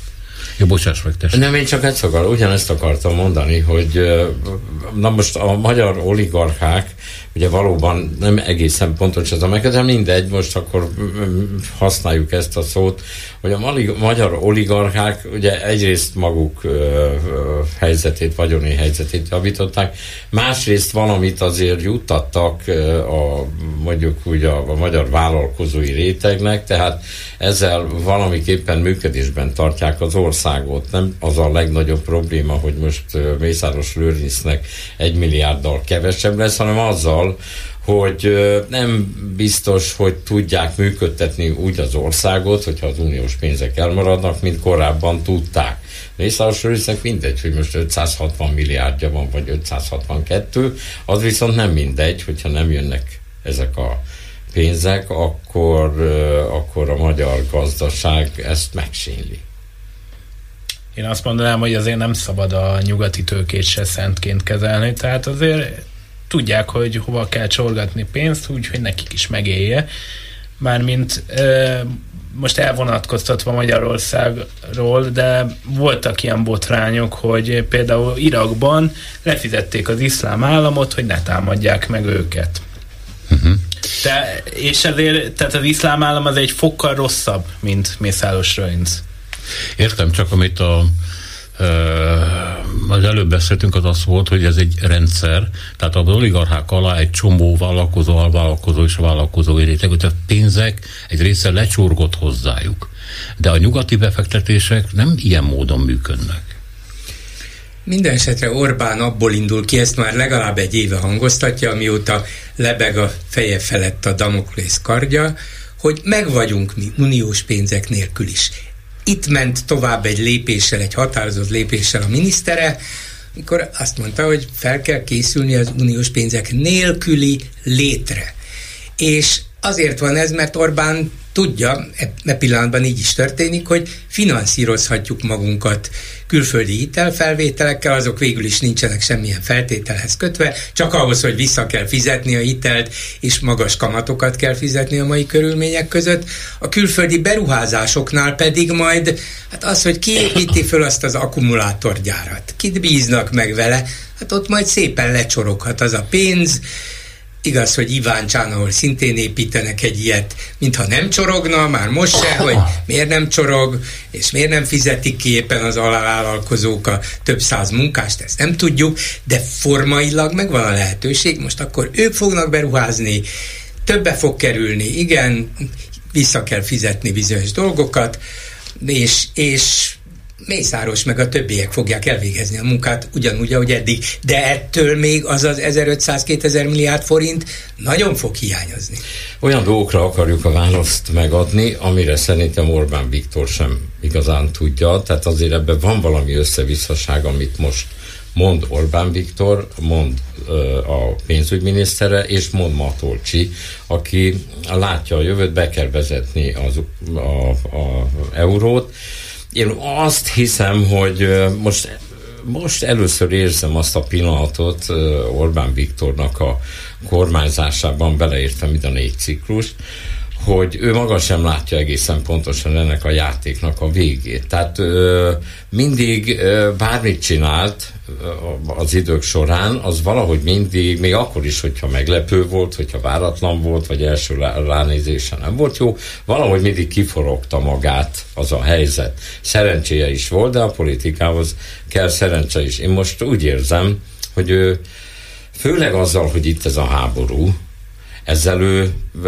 nem látja pontosan, most először nem látja pontosan, hogy milyen kimenetei is lehetnek ennek az egésznek. Nem látja a háború végét, nem látja az unióval, hogyha nagyon, már nagyon messzire ment az unióval való kapcsolatban, kapcsolat romba, rongálásban, nincs, nincs olyan, hogy most lehet, hogy már nincs is igazából visszaút, bár soha nem lehet tudni, de az kétségtelen, hogy több a bizonytalansági tényező most más számára is bizonyos szempontból áttekintetetlen, bár ő neki mindig benne van a fejében, hogy mit miért csinál, de most úgy érzem, hogy ő neki is több a problémája ezzel a helyzettel, még akkor is, hogy nem mondja. Mindig idő, majd 10 év múlva, majd 20, majd 12, majd 8 év, ez nem válasz, ez semmi nem válasz.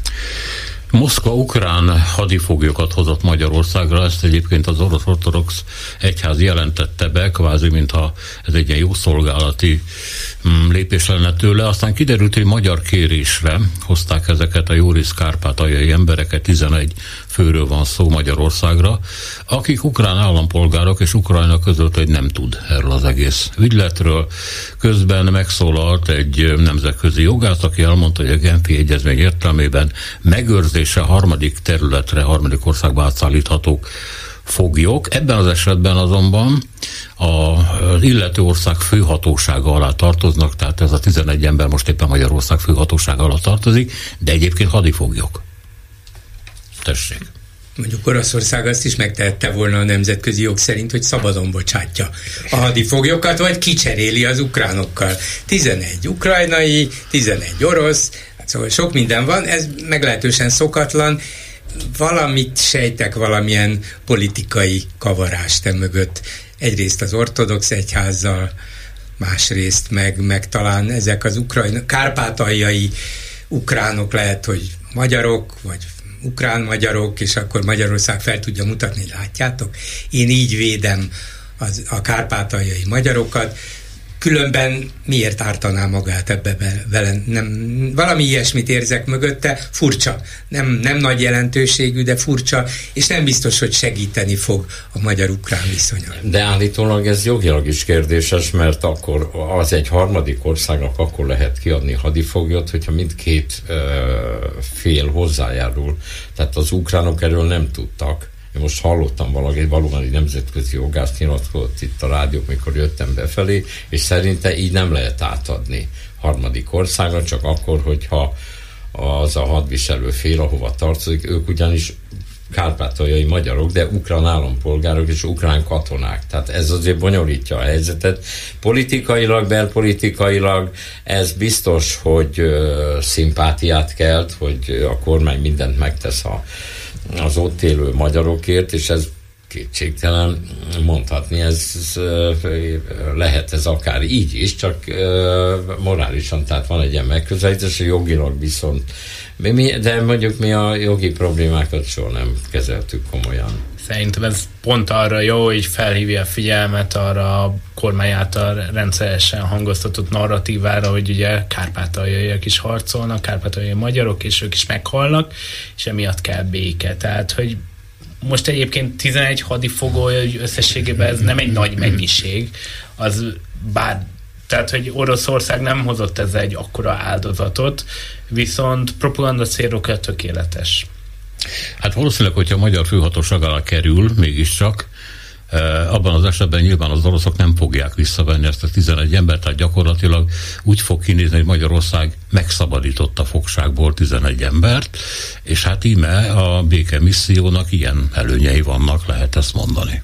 Hát hogyha ezt, mint békemissziós eredményt le tudja nyomni az ország torkán Orbán Viktor, akkor el tudok mindent képzelni, de annak a 11 embernek tényleg nagyon jó, és egy ember sorsa is nagyon fontos, csak az a helyzet, hogy ez nem egy békemisszió, én is úgy érzem különben, ezt el lehet adni békemissziónak, de úgy érzem, hogy itt valami, valami más van, de hát inkább propagandisztikus. Maradjunk abban, hogy egy olyan lépésről van szó, amelynek a lényege az, hogy Oroszország gesztust tett Orbán Viktornak. Vajon miért? Egyébként, amit mondasz, hogy a békemisszióra meggyőzhető-e az ország később erre visszatérünk, a Policy Solution felmérése szerint a magyar kormány békepolitikáját elsőprő többség támogatja Magyarországon ellenzékiek és kormánypártiak együtt. Úgyhogy nem kell nagyon lenyomni a torkokon semmit. De itt van egy másik dolog még. Ukrajna az EU-nál jegyzékben tiltakozik Paks 2 miatt, azt mondja a Rosszatom, tehát a főépítő, mert ugye nem tudunk arról, hogy minden hírek ellenére átkerült volna valami random céghez, Paks 2 építése. A Putyin rendszer része is, mint ilyen tűrhetetlen, hogy előnyöket élvezhet egy EU-s országban. Van benne logika. Van benne logika, hogy ez hogyan történhet meg. Ez egész rosszatum ügy. Ez egy nagy kérdés, mert ugye hát mégiscsak tárgyalunk az oroszokkal, akikkel egyébként az Unió fölfüggesztette, vagy mindenféle szankciót jobbról-balról hozott, hogy ne lehessen az oroszokkal üzletelni. Ez a, ez a paksis, hogy hogy kerül ez onnan ki, és milyen részei kerülnek ki, aztán hogy lépnek be a franciák, ezt, ez, egy, ez egy nagy kérdés, alig követhető ez a, az egész Paks 2. Én azt hittem, hogyha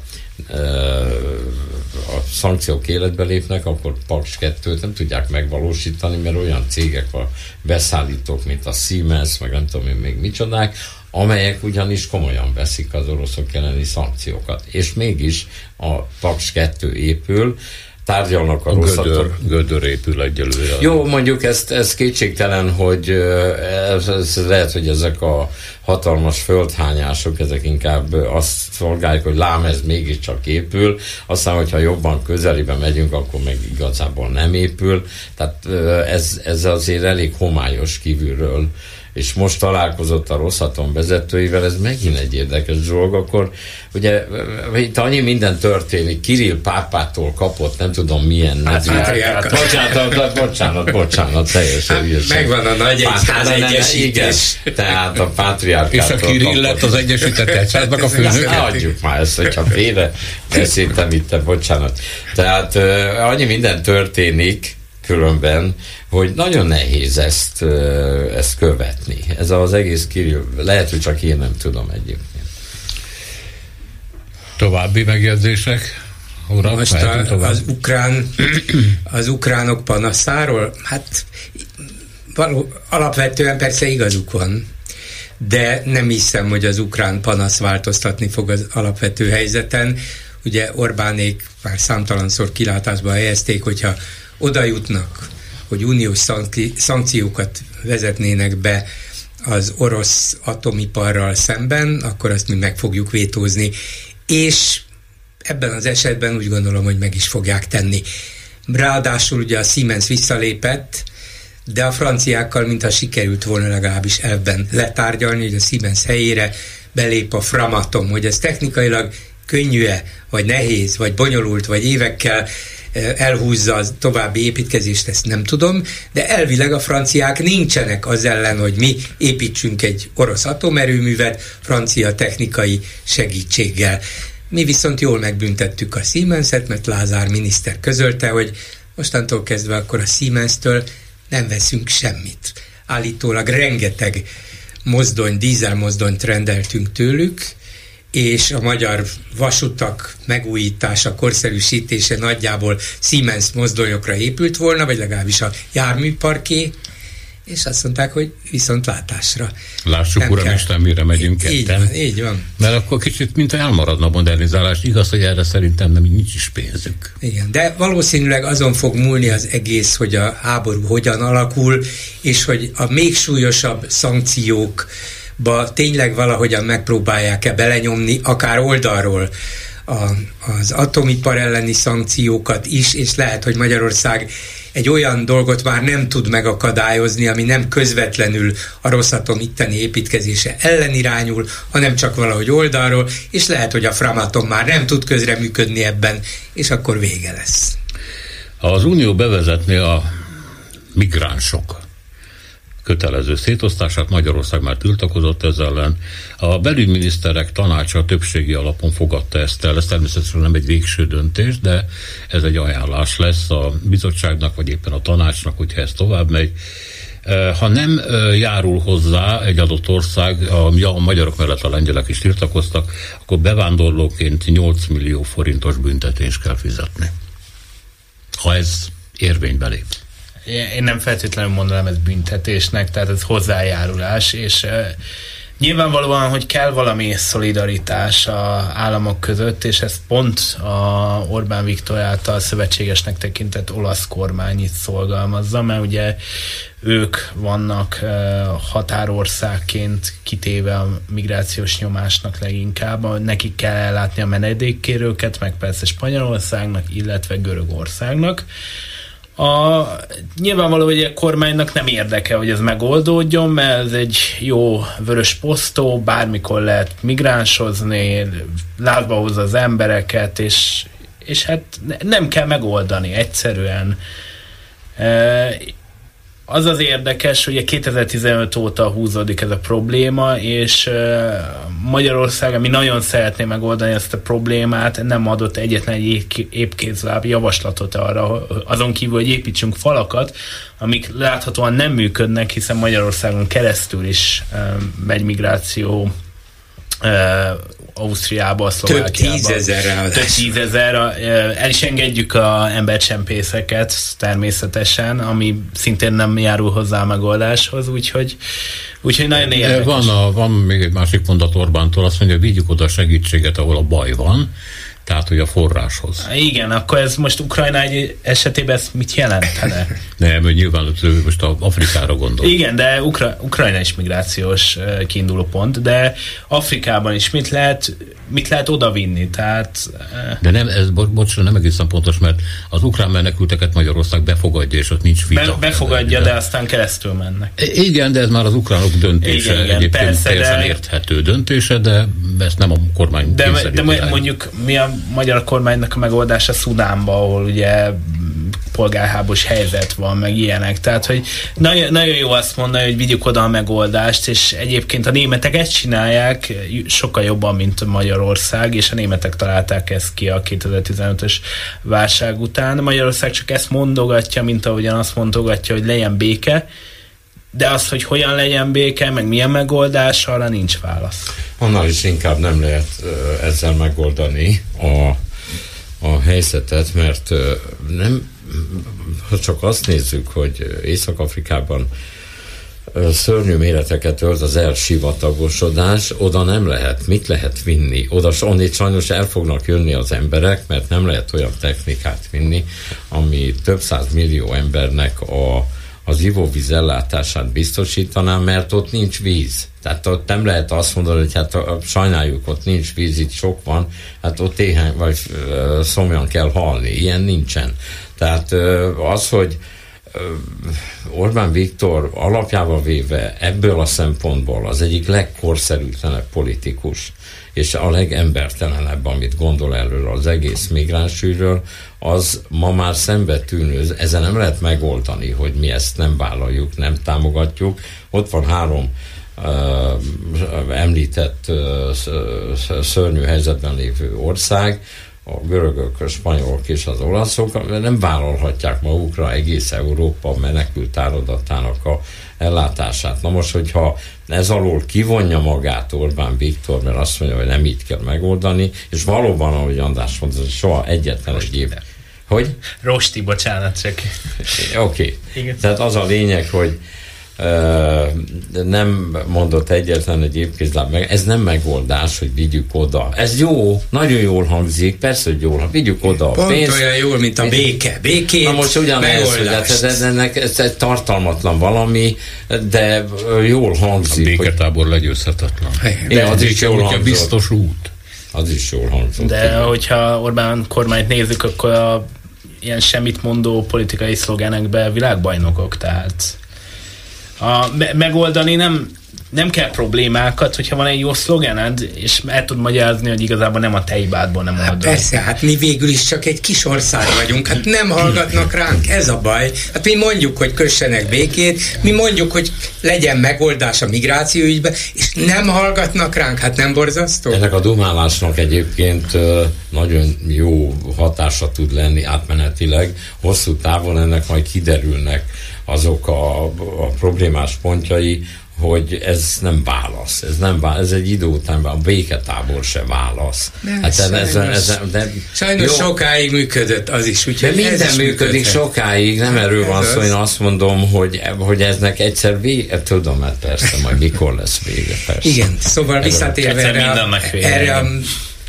uniós megállapodásra, ugye hát rögtön kikeltek ellen, hogy mi bevándorló országá akarják tenni Magyarországot. Nem, mert nem lesz kötelező befogadni bevándorlókat, vagy menedékkérőket, így pontos, mert ráadásul a bevándorlás az egy másik dolog, senki nem kötelez senkit semmire, vagy beengedsz bevándorlót, vagy nem. Vagy szükséged van rá, vagy nem.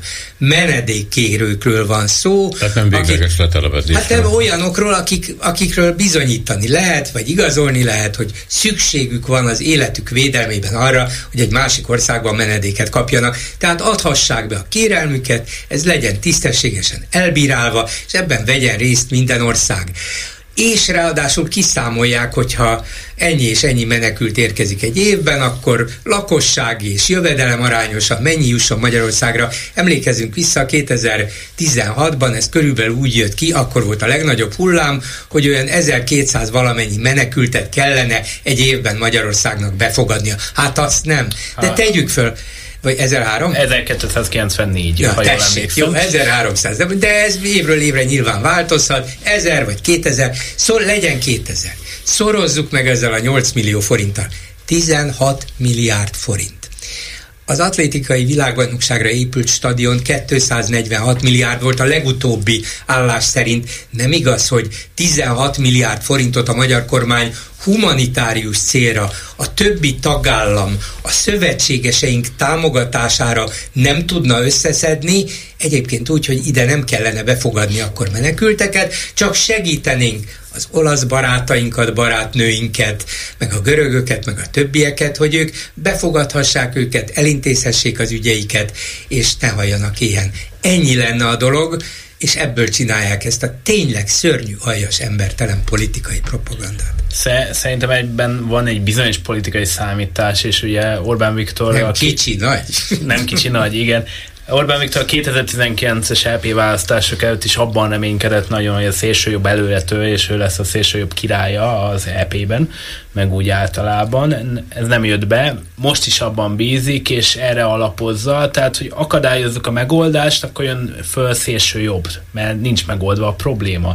De egyébként uh, még a menekült áradatra reagálnék, tehát nincsen akkora áradat. Persze jönnek mondjuk tízezrével, de nem százezrével, mint 2015-ben, és az Európai Unió egyébként nagyon hatásosan és embertelenül kiszervezte a határvédelmet a kevésbé demokratikus országoknak, Tunézia, Líbia, Egyiptom, eh, Törökország, stb. Tehát, hogy van megoldás, eh, olyan megoldás, amit az Európai Unió saját maga nem csinálna meg, de így, hogy hát nem mi csináljuk, megbeszéltük a líbiai hadurakkal, és így jó. És ebben nem gondolunk bele, mert, mert az a lényeg, hogy meg van oldva a kérdés. Nem, nem jönnek tömegek, nem fél az európai ember, nem szabad a szélső jobbra. Mint tömegek azért jönnek, csak Orbánnak nem, mind, tömegek, nem mindegy, meg nem mindegy, honnét jönnek a tömegek, mert 2015-ben azért indultak el, mert akkor volt az a szörnyű bombázás Aleppóban, meg környékén, ahol 3-4-500 ezer embernek kellett egyik napra a másikra elmenekülnie. Ők nem jó menekültek, vagy igen, a, az ukráni, Ukrajnából jövők, azok rendben van, azok jó menekültek, azokat befogadjuk. Na most van ebbe persze logika, hogy csak messziről jött embert nem fogadunk be, csak nem tudom miféle logika ez egy ember agyába, hogy áll össze. Látszik a bőrükön. Na jó, de szóval a, én meg azt kérdezem, hogy... De másféle kultúra, és ez ebből csak a baj van, hát, De, de egy, egyébként most mennyivel hasonlóbb a ukrán kultúra, mint a szír? Mert, tehát mondjuk egy... Sokkal egyébként. Jó, de nem, nem, nem, nem, tehát... Ez most más kérdés, de sokkal. Én, én sokkal közelebb érzem magamat egy szír értelmiségéhez, mint mondjuk egy borsodi tanulatlan eh, kis magyarhoz. Már bocsánat, de hogy tehát van egy globális kultúra, erről nem veszünk tudomást, úgy teszünk, mintha mindenki, aki messziről jött volna, tanulatlan lenne, meg semmire kellő. Ez abszolút nem így van. Attól, hogy valaki Magyarországon születik, attól még nem jelenti azt, hogy ő ő egy tanult és művelt ember, hogy szépen fogalmazzak, de, de mindegy, tehát, hogy... E... De egy, egy dolgot talán mindenki föl tud fogni, meg lát és tapasztal is a saját környezetében. Évtizedek óta élnek itt Magyarországon, tízezres nagyságrendben, egy távoli kultúrából, egy távoli országból érkezett népcsoport tagjai, nevezük őket kínainak. Nem biztos, hogy mindenki egyforma kínai, de Kínából jöttek. Egészen más kultúrával, más hagyományokkal, más nyelvvel, aztán milyen jól megszoktuk őket, hogyha le kell menni valamit enni, akkor elmegyünk a kínaihoz. Venni kell valamit olcsón, elmegyünk a kínaihoz, és így tovább. Remekül beilleszkedtek a magyar társadalomba, tehát nem igaz az, hogy távoli emberrel nem tudunk együtt élni, együtt tudunk, török kifőzdékkel is tudunk együtt élni, törökökkel, másokkal is, nyilván tudnánk, de ez egy politikai játék, és persze annak van tényleges következménye, hogyha tíz és százezrével jönnének más országokból, nehéz őket integrálni, beilleszteni, ők is nehezen tudnak, de ettől még ez, hogy ezer vagy kétezer jön, és nem is kötelezően, csak segítsük a többieket ezt a problémát kezelni valahogy, hát ez a dolog lényeg. Mondjuk a szír, szírhentesek azok azért jöttek ide, mert jó üzletet láttak. Tehát azért az kétségtelen, hogy ugyan voltak itt szírek, meg voltak törökök, nem tudom kicsodák, de ők nem mint menekültek, jöttek ide, annak ide azt mondta Orbán Viktor, hogy ő nagyon szívesen vásárol a szír hentesnél, de amikor jönnek tömegével, az nem jó. Ez tényleg egy különbség, nagyon nagy különbség. Hú, fölrém lett előttem egy ilyen tízezres hentes álladat, amit vonul hentes Nem, szóval az kétségtelen, hogy más, ahogy bejöttek, annak idején üzletet nyitottak, mint ahogy jönnek, mert nem tudnak Világos, persze. Sokféle, sokféle hullám van, és sokféle ember. Igen. Van itt egy felmérés, a Policy Solutions és a a Friedrich Stiftung. Igen, ennek a igen, kettő nem ők végezték a felmérést, de ők finanszírozzák, és ők dolgozták fel, jó? Tehát az, a felmérés arról szól, hogy a magyarok hogyan látják a külpolitikai eseményeket, természetesen a dolog fókuszában. Ukrajna, Oroszország és a háború áll, csak néhány adat. Kétszeresére, 26%-ra nőtt azoknak a száma, akik azt mondják, hogy közeledni kell Oroszországhoz. Ezzel együtt 60% mondja, hogy nem. 70% fölött van a NATO támogatottsága, ez 87%-ról ment be, de természetesen még így is nagyon magas. És még egy szám, 43% azt mondja, hogy nem szeretne ukrán szomszédot, több mint 44 százalék mondja azt, hogy nem hisz az ukrán győzelemben, és hogy igazából támogatni kéne, ez már egy többség, mint mondtam, a kormány békepolitikáját, mert nincs más megoldás. Hát pár számot dobtam be, ha nem jegyeztétek meg, akkor kérjétek, elmondom még egyszer. Ne. De egyébként ezek a számok, amit mondasz, a tendencia és a abszolút számok azok más, mert ugye nagyon nagy a támogatottsága a NATO-nak, nagyon nagy a támogatottsága talán az Uniónak, vagy nem tudom már pontosan mi volt, de az a lényeg, nem akkora, mint a NATO-nak, de az a lényeg, hogy ö, csökkent a támogatottság, ez kétségtelen, de én ö, ugye nagyon könnyű békepolitikát hirdetni, mert az a legegyszerűbb a világon. Azt kell mondani, hogy fejezzük be a háborút hogyha valaki bele, ennél bonyolultabb a helyzet, ezt mindenki tudja, olyan nincs, hogy holnap befejezzük a háborút. Abban a pillanatban, hogyha, hogyha be belemegyünk, akkor már ott gondolkodni kéne, hogy hogyan is lehetne befejezni a háborút, és itt valahogy itt már aztán megáll a tudomány, tehát Orbán Viktor sem mondja azt, hogy mi lenne a következő lépés. Ma az kéne, hogy tényleg befej, a béke politikában mi az első lépés. Azt mondja, hogy azonnal fejezzük be. És akkor mi van, meghalt 50 ezer reguláris ukrán katona a hazájáért, majd a, jön egy döntés, és azt mondják, hogy hát igen, sajnos hiába haltak meg itt kötünk egy paktumot, és akkor visszakapják az hát a probléma az, hogy ebbe, ebbe a legyen béke, bele van hallgatva az, hogy Ukrajna fogadja el, hogy legyőzték. Igen. Igazából ezt halljuk bele, de nincsen. Tehát Orbán Viktor megmondta, hogy ő minden béketervet támogat, ami ami egy nagyon jó álláspont, hiszen nagyon sokféle béketerv van. Ukránoknak is van egy nagyon jó béketerve, és én, én mindig megjegyzem, hogy egyébként nincs olyan ország, ami azt akarja, hogy a háború folytatódjon. Tehát, hogy Ukrajna is békét akar, menjenek ki az oroszok mindent megszállt területről, és béke lesz. Ez az ukrán béke verzió, oroszok béke verziója pedig, hogy ukránok adják fel a területeket, és akkor béke lesz. És eh, azért van háború, mert ez a kettő békeverzió egyáltalán nem kompatibilis, és amíg az álláspontok nem fognak közeledni, addig hiába mondjuk azt, hogy békés szeretnénk, nem lesz. És persze Orbán próbál arra utalni, de ugyanakkor azt is mondja néha időnként, hogy ő kiáll Ukrajna területi egységéért és szuverenitásáért, ami ugye nem lehetséges úgy, hogyha Ukrajnát arra kényszerítjük, hogy feladjon területeket. Tehát, hogy ez egy nagyon skizofrén és megmagyarázatlan álláspont, de hát akinek a kezében van a megafon, az bármit ordibálhat, és hiába kérdezzük, hogy mégis mi az, azt mondja, hogy hát békét akarunk, békét akarunk. A magyar államfő egyébként azt nyilatkozta legutóbb, hogy ez nem lehet, hogy oroszok területi nyereséget szerezzenek ebben a háborúban, ami csak hogy hozzátezze a magyar politikai elit megnyilvánulásaihoz. Igen, igen, egyébként eh, múlt héten voltam Novák Katalinnal Albániában, mert meghívták a népszavát no, kíséretnek. Csak, engedd meg csak. Köszönöm szépen. Eh, és ott például nem mondta, hogy igazságos békét akar, tartott egy beszédet az Albán parlamentbe, és egyszer nem hangzott el az igazságos béke fogalom, nyugaton el szokott hangozni, tehát érdekes, csak úgy megjegyzem. Hogyha egy kicsit megpróbálunk tovább gondolkodni, és Orbán biztos tovább gondolkodik, valószínűleg ezért is beszél ilyen ködösen és általánosságokban, hogy béke, béke, béke, mert ha tovább gondolná... Igen, igen, igazából tehát béke lesz, előbb vagy utóbb persze, béke lesz, és, és akkor Orbán mondta, hogy hát nem én már az elején ezt mondtam. Persze, igen.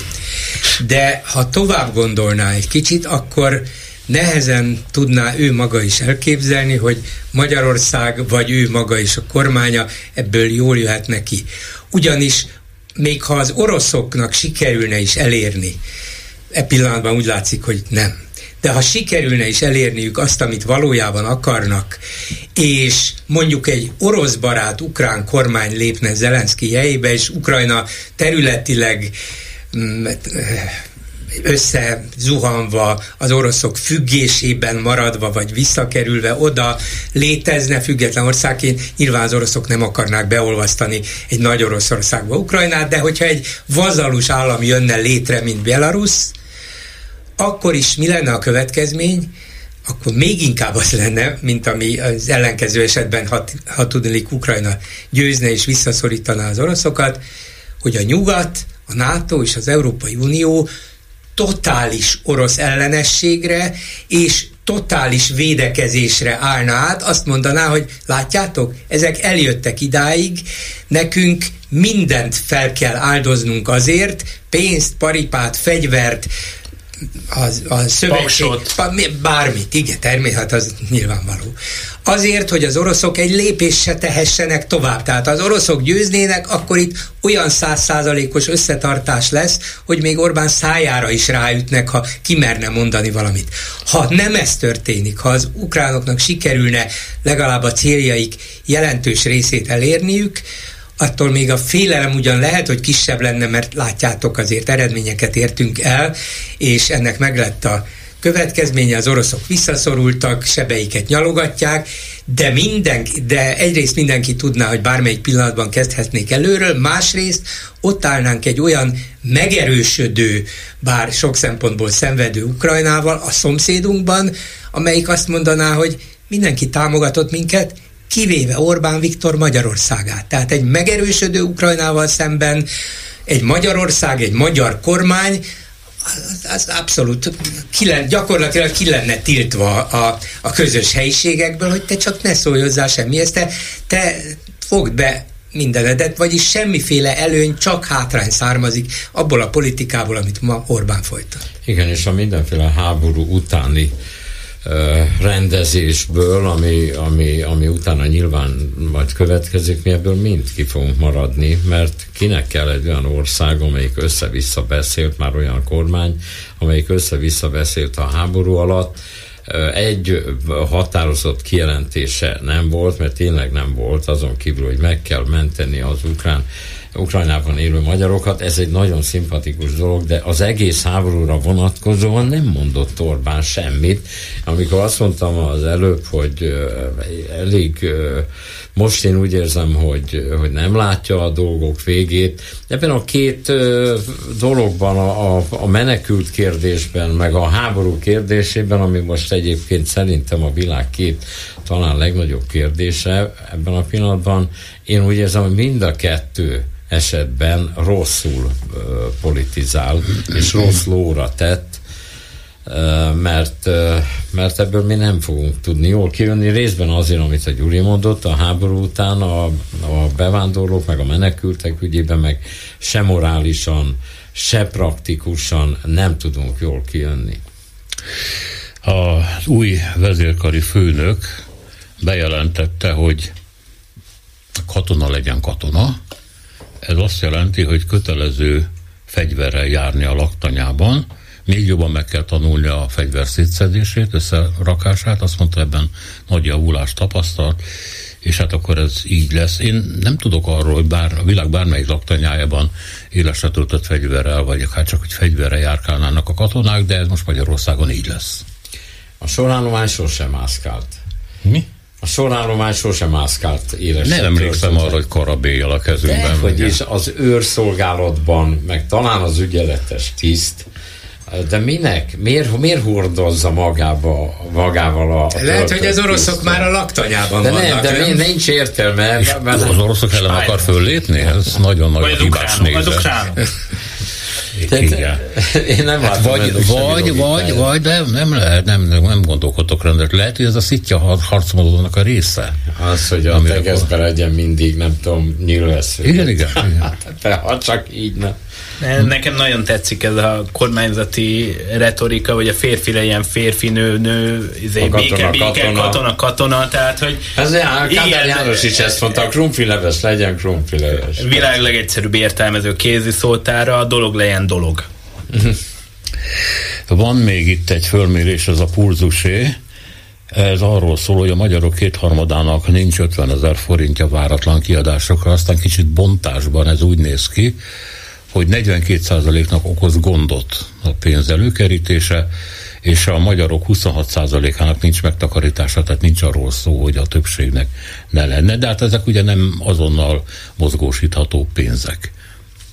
Ezért is érdekes az állampapíros taktika, teszem hozzá visszautalva a műsor elejére. Hát ezek nagyon szomorú, ezzel kéne foglalkozni egyébként. Szóval akkor, amikor egy politikus azon kívül, hogy a hatalom megszerzésének a különböző módszereit és a hatalom megtartásának a módszereit csúcsra járatja, én el kéne gondolkodni azon is, hogy mi lenne ennek a politikának egyébként a tartalma. Például a leszakadt részeknek a segítése, mert hogyha egy másik kimutatást nézünk, akkor meg azt látjuk, hogy Magyarországnak vannak olyan térségei, amik Európa legszegényebb és legrosszabbul ellátott ipari szempontból térségei.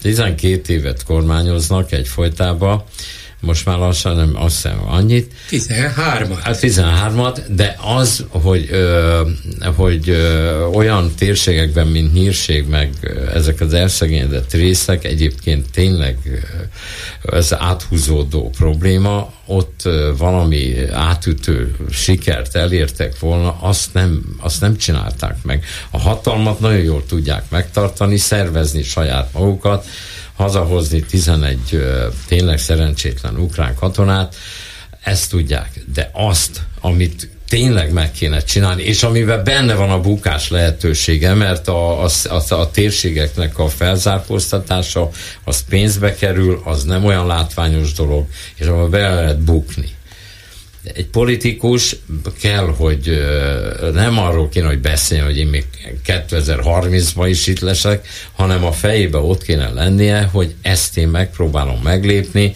de lehet, hogy ez nem lesz olyan nagyon látványos, és lehet, hogy megbukom. Ez a politikus, nem az, hogy hadóvál össze-vissza Hát az a, hülye, az a hülye politikus, aki ezt elmondja, aztán megbukik. És Orbán Viktor meg ránéz, és azt mondja, hát hol van már ez? Hol van már az? Hol van már amaz? Én meg itt vagyok. Hát ugyanúgy rájuk szavaznak, tehát valahol fölösleges velük foglalkozni mármint bocsánat, de...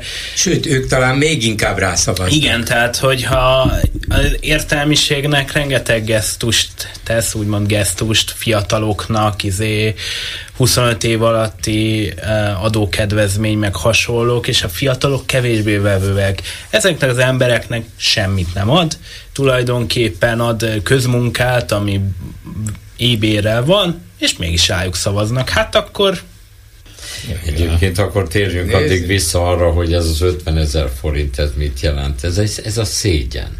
Szóval az, hogy 50 ezer forint mozgósítható pénze, vagy hogy, hogy szólt ez, hogy nincs a lakosság egy jelentős részének, ez a kormány szégyene. Nem annak, akinek nincs pénze. Szóval most, hogy te mindig mondod, hogy moralist, moralist. Hát de nem moralist, hanem egyszerűen az, hogy ez dráma. Hát ilyen nincs, hogy nincs 50 ezer forint mozgósítható pénze egy családnak. Igen, van még egy pár percünk, itt van gyorsan, reális esélye van annak, hogy Magyarország nem tölti be a soros elnökséget a tanácsban. Két javaslat van, e tekintetben az egyik az, hogy e, minősített többséggel változtassák meg a sorrendet, illetve hogy két, e, a belga és a spanyol elnökség megelőzi a magyart, és azok csoportosítsák át a magyar elnökség napi rendjét, én nem tudom, hogy ezt hogy lehet megcsinálni. Minden esetre még valahogy asztalon van ez a gondolat, hogy Magyarország nem képviselheti az uniót soros elnökként. Erről nagyon hamar kéne egyébként dönteni, mivel ugye a spanyol, belga és a magyar elnökség azok egy hármasban vannak, és azok elvég egymás között is leegyeztetik a napi rendet, tehát hogy, és a spanyol elnökség az most nyáron uh, fog kezdődni, én, én amúgy nem hiszem, hogy ebben lesz valami, csak egy kicsit gondolják, hogy idegeik a magyarokat. Én csak annyit akartam ezt mondani, hogy így viszont nem lehet kezelni egy, egy ilyen fölvetést, amit azért az Európai Parlament 440 igen szavazattal, 142 ellenőre megszavazotta, hogy a magyar igazságügyi miniszter erre reagált, hogy ezeknek nem is osztottak lapot. Ennek az egész fel, politikai felfogása egy, ezt mutatja, hogy szörnyű állapotban van. Mi az, hogy nem osztottak lapot? Ezek európai parlamenti képviselők napirendre tűztek egy problémát, és a probléma lényege az volt, hogy Magyarország mindig szembe megy, újabban, újabban szembe megy az uniónak a értékeivel, ezért. Igen. Gyuri? Orbán Viktor örökbecsű szavaival, az Eszkimó parlamentnek legalább annyi beleszólása van ebben, mint az Európai Parlamentnek. Az Európai Parlament tagjait egyébként valóban az európai polgárok választják, és ott kétharmados többsége lett ezeknek a csupa baloldali képviselőknek, mert ez a legújabb mantra, hogy hát az európai baloldal, igen, Orbán és kormánya annyira jobb szélen áll, hogy lényegében már mindenki balra van tőle, ez a tragédia, és bár valószínűleg nem lesz ebből az, hogy hogy nem töltheti be Magyarország az Európai Tanács elnöki tisztségét, de azért ez egy politikai nehézség marad, és ne, nehezék marad rajta, ezt állandóan cipelnie kell, ezt állandóan figyelnie kell, a háta mögé kell néznie, így sokkal nehezebb lesz bármit megcsinálni, amit akar, és valószínűleg nem sok lehetősége lesz, hogy, vagy mozgástere lesz ahhoz, hogy megtegye, amit szeretne. Köszönöm szépen, hogy itt voltatok. Köszönöm Kovács Zoltának, az is főszerkesztőjének, Rostoványi Andrásnak, a Népszava külpolitikai munkatársának és Bolgár Györgynek. A műsort Csernyánszki Judit, Lantos Dániel, Horváth Ádám és Szénási Sándor készítette. Köszönjük a figyelmüket, minden jót! A hetes stúdiót a Klubrádió közéleti politikai magazinját hallották.